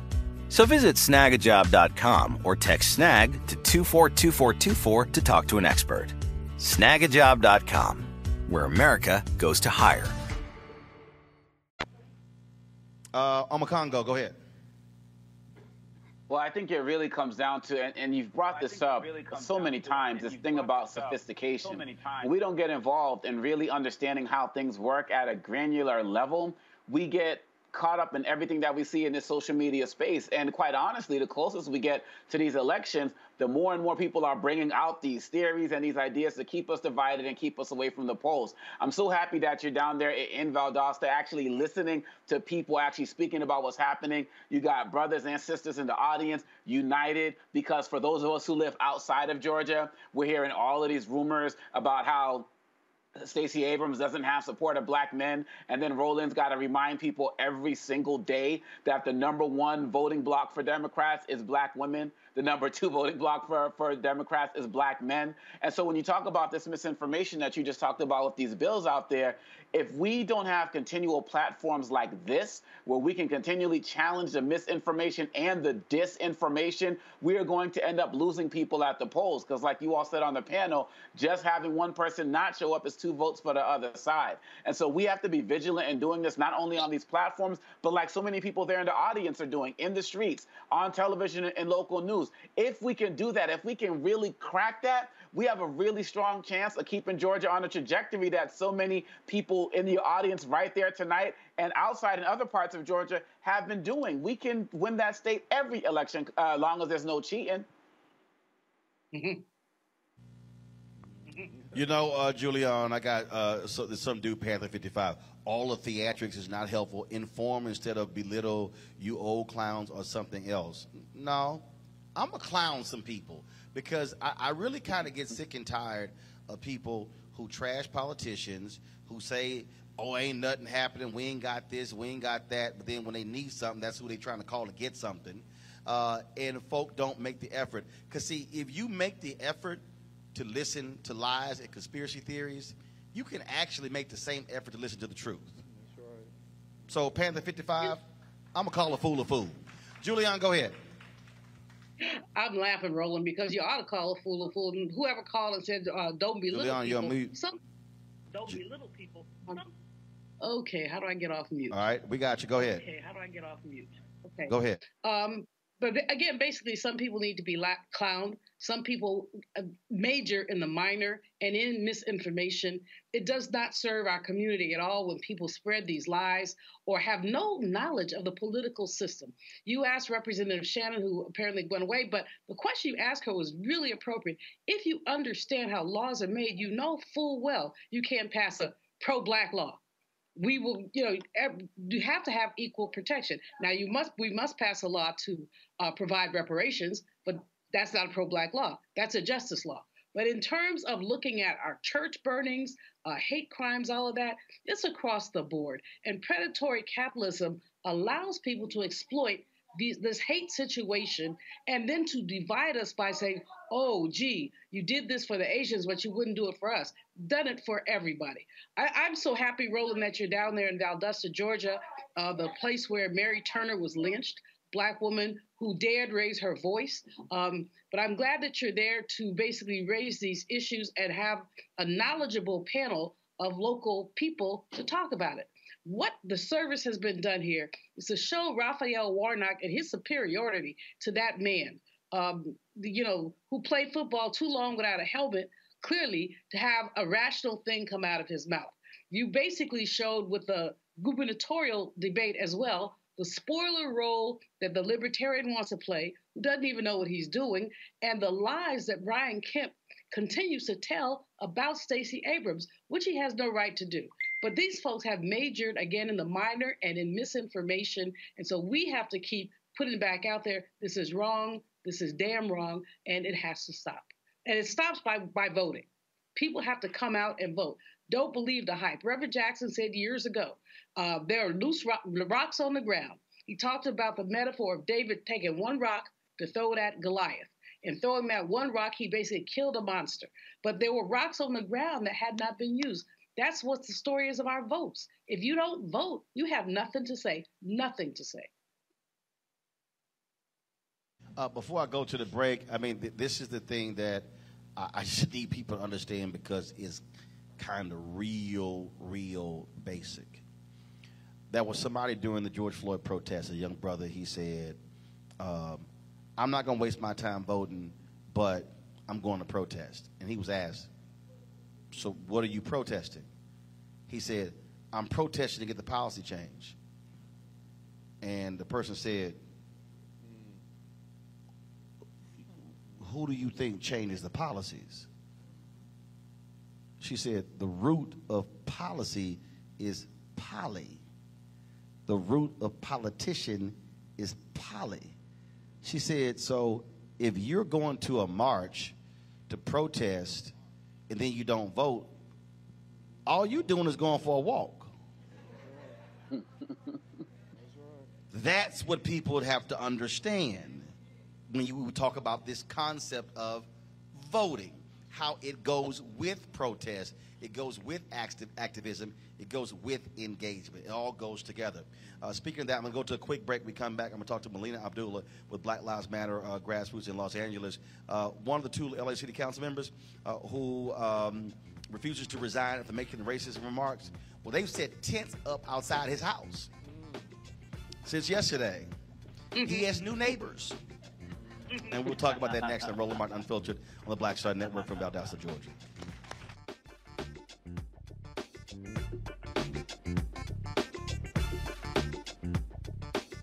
When we invest in ourselves, we all shine. Together, we are black beyond measure. You know what's on the ballot. It's not just legislation and policies we believe in, it's democracy. Our democracy. There's a choice on the ballot between freedom and fear, between cruelty and compassion, between chaos and community, between voting or violence. And the end of rights generations have fought for. The extremists have a plan, a roadmap for a nation where your voice is silenced and your vote is a memory, where they count their votes and cast ours aside. That's why this year, this fight, this vote is so important. Register, engage, volunteer, fight back against the disinformation and despair, and most of all, vote. Because your vote is all that stands between our future and theirs. When we invest in ourselves, we're investing in what's next for all of us. Growing, creating, making moves that move us all forward. Together, we are black beyond measure. What's up? What's up? I'm Dr. Ricky Dillard, the choir master. Hey, yo, Peace World. What's going on? It's the Love King of R&B, Raheem DeVaughn, and you're watching Roland Martin, Unfiltered.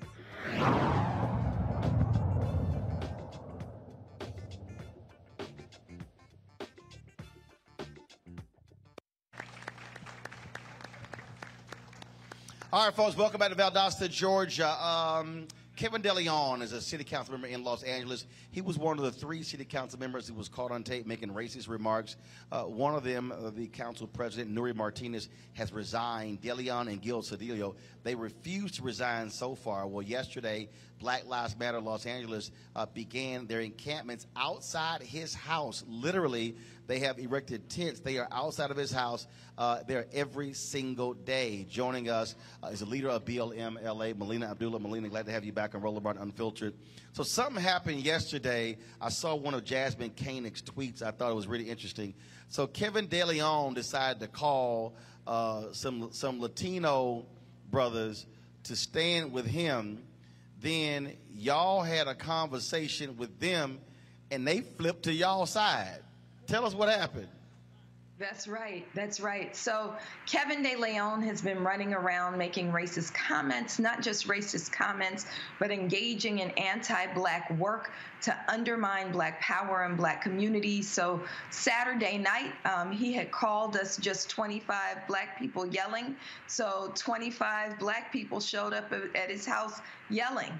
And then Sunday, what he attempted to do is really stoke a racial divide. And he thought he was going to call in Latinx brothers to come and, and intimidate the mostly black women who were there with our children, um, and they were there to intimidate and antagonize, we decided that as they were trying to poach some of the media coverage we were receiving, that we were going to go and listen to what they had to say. And they were saying things that were clearly misinformed. They were asking why we weren't at the border in Texas, and they were saying that we only stand up for black people when they're killed by police. And so we listened to them and then we talked to them for nine minutes and 27 seconds. And um, we talked about, yeah, we weren't on the border in Texas because we live in LA, but we were on the San Diego border. And then we talked about how, you know, we stand with black people who were killed by police, but if they come to our demonstrations, which we have every Wednesday, we also stand with brown folks, brown families whose uh, folks are killed by police. And we said we're not there to be anti Latinx, we're there to check anti black racism that's coming from one of their leaders, and we wish that they would help to check that. By the end of that conversation, all 10 of those brothers came and hugged us. One of them, who was clearly black, um, as well as being Latino, he um, came up and he said, My grandmother is black. He put his arm next to my arm and he said, See, I'm black too and you know we wound up hugging and um, two of the men were actually um, moved to tears and all but one pledged to come back and support us and demand that kevin de leon resign. So uh, again he's resisting this. Uh, the interim council president has stripped him and Cedillo of their uh, campaign, excuse me, their committee uh, post. Uh, but those two uh, still are just refusing. Uh, and so, how long do y'all plan on staying out outside of his house? So we said we're going to camp out until so he gets out. and um, that's exactly what we plan to do. He's being extremely petty, repeatedly calling police on us. Um, you know, we're not violating any um, laws. And in fact, What's interesting is that his neighbors are coming out in support of us. His neighbors are baking us cookies, they're sending pizzas, they are letting us use their homes to charge our phones. Um, they're really um, supportive of what we're there to do. And so, you know, we're going to be there as long as it takes to get Kevin De Leon out he has to be held accountable for his anti blackness. Um, we can't allow him. These are not just a matter, this is not just a matter of hurt feelings because some people said some hurtful things that pain us. It's also about harm. It's also about minimizing black community. It's also about why they were meeting in the first place, which was to gerrymander, to draw city lines, to draw district lines that strip black communities of all of our assets. And so we're there to say that we're not going to let him continue to not just hurt our people, but harm our people. He has to get out. He has to step down. And as long as it takes, we'll be there and we're going to use every tool in our toolbox, showing up to city council meetings, showing up at his house. He will not have a space of peace until he gives us some peace by stepping down from his post. All right, Melina Abdullah, Black Lives Matter Los Angeles. We appreciate it. Thanks a lot. Thank you so much. Thank you so much. Then. Uh, folks, uh, I want to come back to our panel here. Uh, let me thank Omekongo and Julianne uh, for being on today's show, uh, for joining us as well. Thanks a lot. I want to get final comments here. Uh, we have a week of early voting here, and so um, the, the push over the next week, how, how, wh- what are you doing to maximize black turnout? Because one of the things that I keep saying, and this is, this is often lost on us, is we talk about, oh, black turnout was 50% or 60%. Yeah, but the first thing, if you have eligible number of people, uh, and then they're not registering, and then if they are registered, then we're not maximizing our numbers, maximizing our numbers, then actually uh, we're losing power. Uh, I argue that at a bare minimum, black turnout should be 75% of all eligible voters, or at least all registered voters. So Are y'all looking at precinct by precinct, looking who didn't vote last time? Uh, is door knocking uh, taking place? Uh, I see folks out here, uh, the Divine Nine. I see alphas. We always start with alphas. Don't don't hate. Always. Jesus was an alpha. Y'all know. So, so, so what I'm always challenging uh, all Divine Nine members is that uh, are we out in our colors, knocking on doors, going door to door? And so, what is happening here in Valdosta to try to maximize black turnout when it comes to this election? Uh, we have a coordinated effort here in Lowndes County, working through the state. Through uh, we have our county uh, Democratic chairman here, Adrian Rivers here. He, he's an alpha, so we got to give it to you. But we're working together. You ain't got no choice. Right. So we're working together in the Divine Nine, like you say. Uh, Ronald Screen's done a great job of helping coordinate everybody together. So we are working hard from the state level, federal level, uh, canvassing, uh, getting literature out. We've been having special events here where people can come out, eat free food, and encouraging the people to come. But the biggest thing we're trying to do is educate the voters. We're educating the voters. So I'm happy with our Valdosta. We're on top of things. I appreciate Valdosta. And I want to say, too, that we are having a community march to the polls. What it's going to be um, October the 22nd.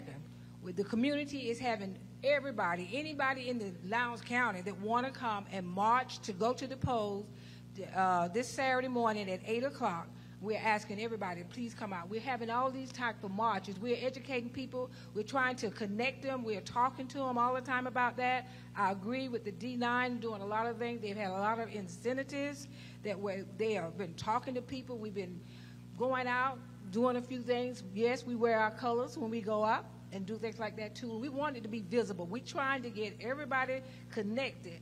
Go vote, take somebody to vote, educate you on why you're going to vote, who you're going to vote for, and it is a necessary thing. Because don't let somebody take something from you that you deserve. You own this is something we should own. We own this, it's mine, I'm gonna do it. And that is what we have been trying to do. The community here in Valdosta is almost every day we are talking to people. Uh, just to let you know that this is this community center that we have.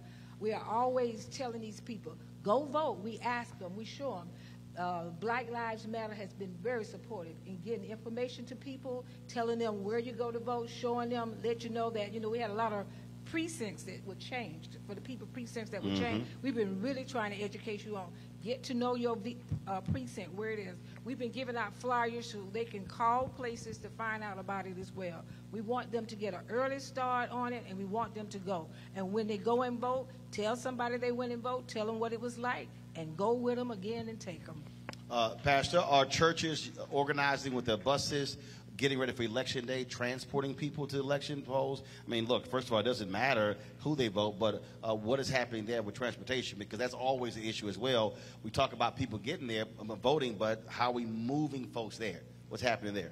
Yes, sir. Again, um, we are organizing, again, under the leadership of President Rivers with the uh, Lowndes County Democratic Party. We're stressing the importance of the souls to the polls, where our churches are using their vans, their buses, their individual personal cars, whatever it takes to get our members, our community members, and neighbors and friends to the polls to vote. It's very important that we vote, especially that we vote this time because we have a slate of, of candidates that that are worthy of making a change in Georgia. And if the time is now for us to make that change, and so we are pushing for that. And I want to thank you, uh, Roland Martin, for coming to Valdosta and showing the importance of the vote of Valdosta. Thank you. So what I want us to do is this here. I, I don't want us, whether folks here, if you're across the state of Georgia or you across the country, I don't want us just to tell people you need to vote. We need to be talking about why? What are the issues? What is actually at stake? Uh, I got these new fools out here who are upset with me. Uh, you know, these, these, little trolls out here. They call themselves new black media, but they were, they were scared to show their face. Uh, when I talked about uh, what the Republican agenda is. Uh, and the person was upset with me because I, I, had something to say about that. And I said, well, either you with them or you against them. Which one is it? But it's amazing how they want to answer that question. Uh, because and I'm very clear in terms of what the agenda is. it is not an agenda that is going to benefit black people. Period. Now, there have been Republicans that have actually run, uh, run, and actually who have governed evenly that actually benefited African Americans. I will give anybody that credit. I know what's happening down in the state Senate, exactly what's going to happen there.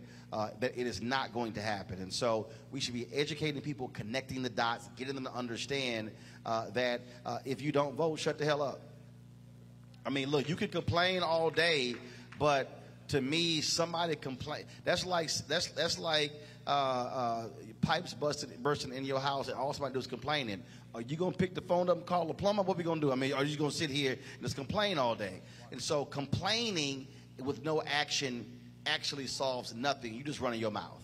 Uh, and so, we must get folks to understand. And uh, and let me be real clear. Trump, MAGA people, oh, they energized. They're energized. And I'm going to say it again. Biden Harris won this state by 11,000 votes in 2020. I can guarantee you, without even looking the numbers up, that there were more than 11,000 black people in Valdosta alone that did not vote. So the reality is, if you maximize the vote just in this city, you literally could be determining who wins statewide offices. And that's the thinking that folks have to understand. And so, uh, so we appreciate it, Ronald. We appreciate it. Thanks a lot. Uh, despite being a Sigma, it's all good. I'm just messing with you. All right. Uh, so we appreciate everybody coming out. Uh, I see y'all in y'all colors, Greek, non-Greek. Glad to have y'all out here. Uh, tomorrow we're gonna. Yeah, I see y'all Delta. Stop it. We see y'all back there. Okay. Throwing y'all little sign up. Come on. Yeah, yeah, yeah. Okay. All right. Sigma Gamma Rho. Got to sit down. Okay. All right. AK, sit down. Okay. Everybody. Everybody trying to get a shout out. I was somewhere last week and a brother, he was I owed He was bad, man, you never shout us out. I said, man, I keep forgetting y'all. So, man, I, man like, come on, come on. So, what? I, it's true story. That's what happened. I told him that. Uh, so again, glad everybody came out. Tomorrow we're going to be uh, in Savannah uh, control room. Y'all should have the graphic. Uh, I, I sent to y'all in GroupMe. Uh, that's called the community kickback. Uh, so we're going to be there. community kickback for Raphael Warnock tomorrow, 5 to 7 p.m. Lake Myers. I'll be broadcasting the show from there uh, as well. Who they got me talking to? Let me shout their names out here. Uh, I'll be talking with uh, Sabria Scott, Gary Gordon, Zelonia Williams, and Ben uh, Polite Jr. And so, uh, looking forward to uh, chatting uh, with all of them. Uh, so, again, that's tomorrow, uh, Lake Myers. So, looking forward to that. And then I'll be back in Georgia next uh, Monday and Tuesday. I have no idea what I'm going to be, but I'll be back in the state then. So, we certainly appreciate it. Thank you so very much. Everybody watching, thanks a lot. Don't forget, download our app uh, the Black Star Network app, available on all platforms Apple phone, Android phone, Apple TV, Android TV, Roku, Amazon Fire TV, Xbox One, Samsung Smart TV. And of course, in a couple of weeks, we launch our 24 hour streaming channel. Uh, we first time with Amazon. We're going to be on mo- other platforms as well. So, really looking forward to that. And again, support us in what we do by joining our Bring the Funk fan club. Uh, checking money orders and go to PO Box 57196, Washington, D.C. 20037 0196. Cash App is dollar sign RM Unfiltered. PayPal is R Martin. Martin Unfiltered. Venmo is RM Unfiltered. Zelle is Roland at RolandSMartin.com. Roland at RolandMartinUnfiltered.com. The folks who are watching, get my book, White Fear How the Browning of America is Making White Folks Lose Their Minds. People keep asking me, what's your book about? Uh, I kind of made it clear. Uh, you can get the book, BenBella Books, Amazon, Barnes & Noble, IndieBound, Bookshop Chapters, uh, also uh, Books A Million, Target. You can download it from Audible, and also you can, uh, of course, uh, order through your favorite black bookstore. Uh, and I didn't do this. I was in uh, Swainsboro last week. Uh, I didn't bring the books, but a bunch of folks there actually had their copies, so I signed them there. So I did bring some books. I'll be signing, selling them, and signing them over here as well for the folks here if you want to get one. And so, folks at home, get your copy uh, as well. Thanks so much. I'll see y'all tomorrow from Savannah, Georgia, as we continue for the second day of early voting in Georgia. Y'all know how always end the show. Y'all take care. Holla!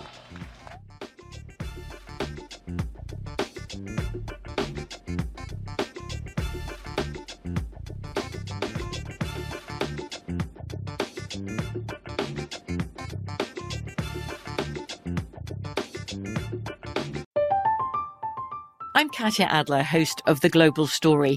Over the last 25 years, I've covered conflicts in the Middle East, political and economic crises in Europe, drug cartels in Mexico.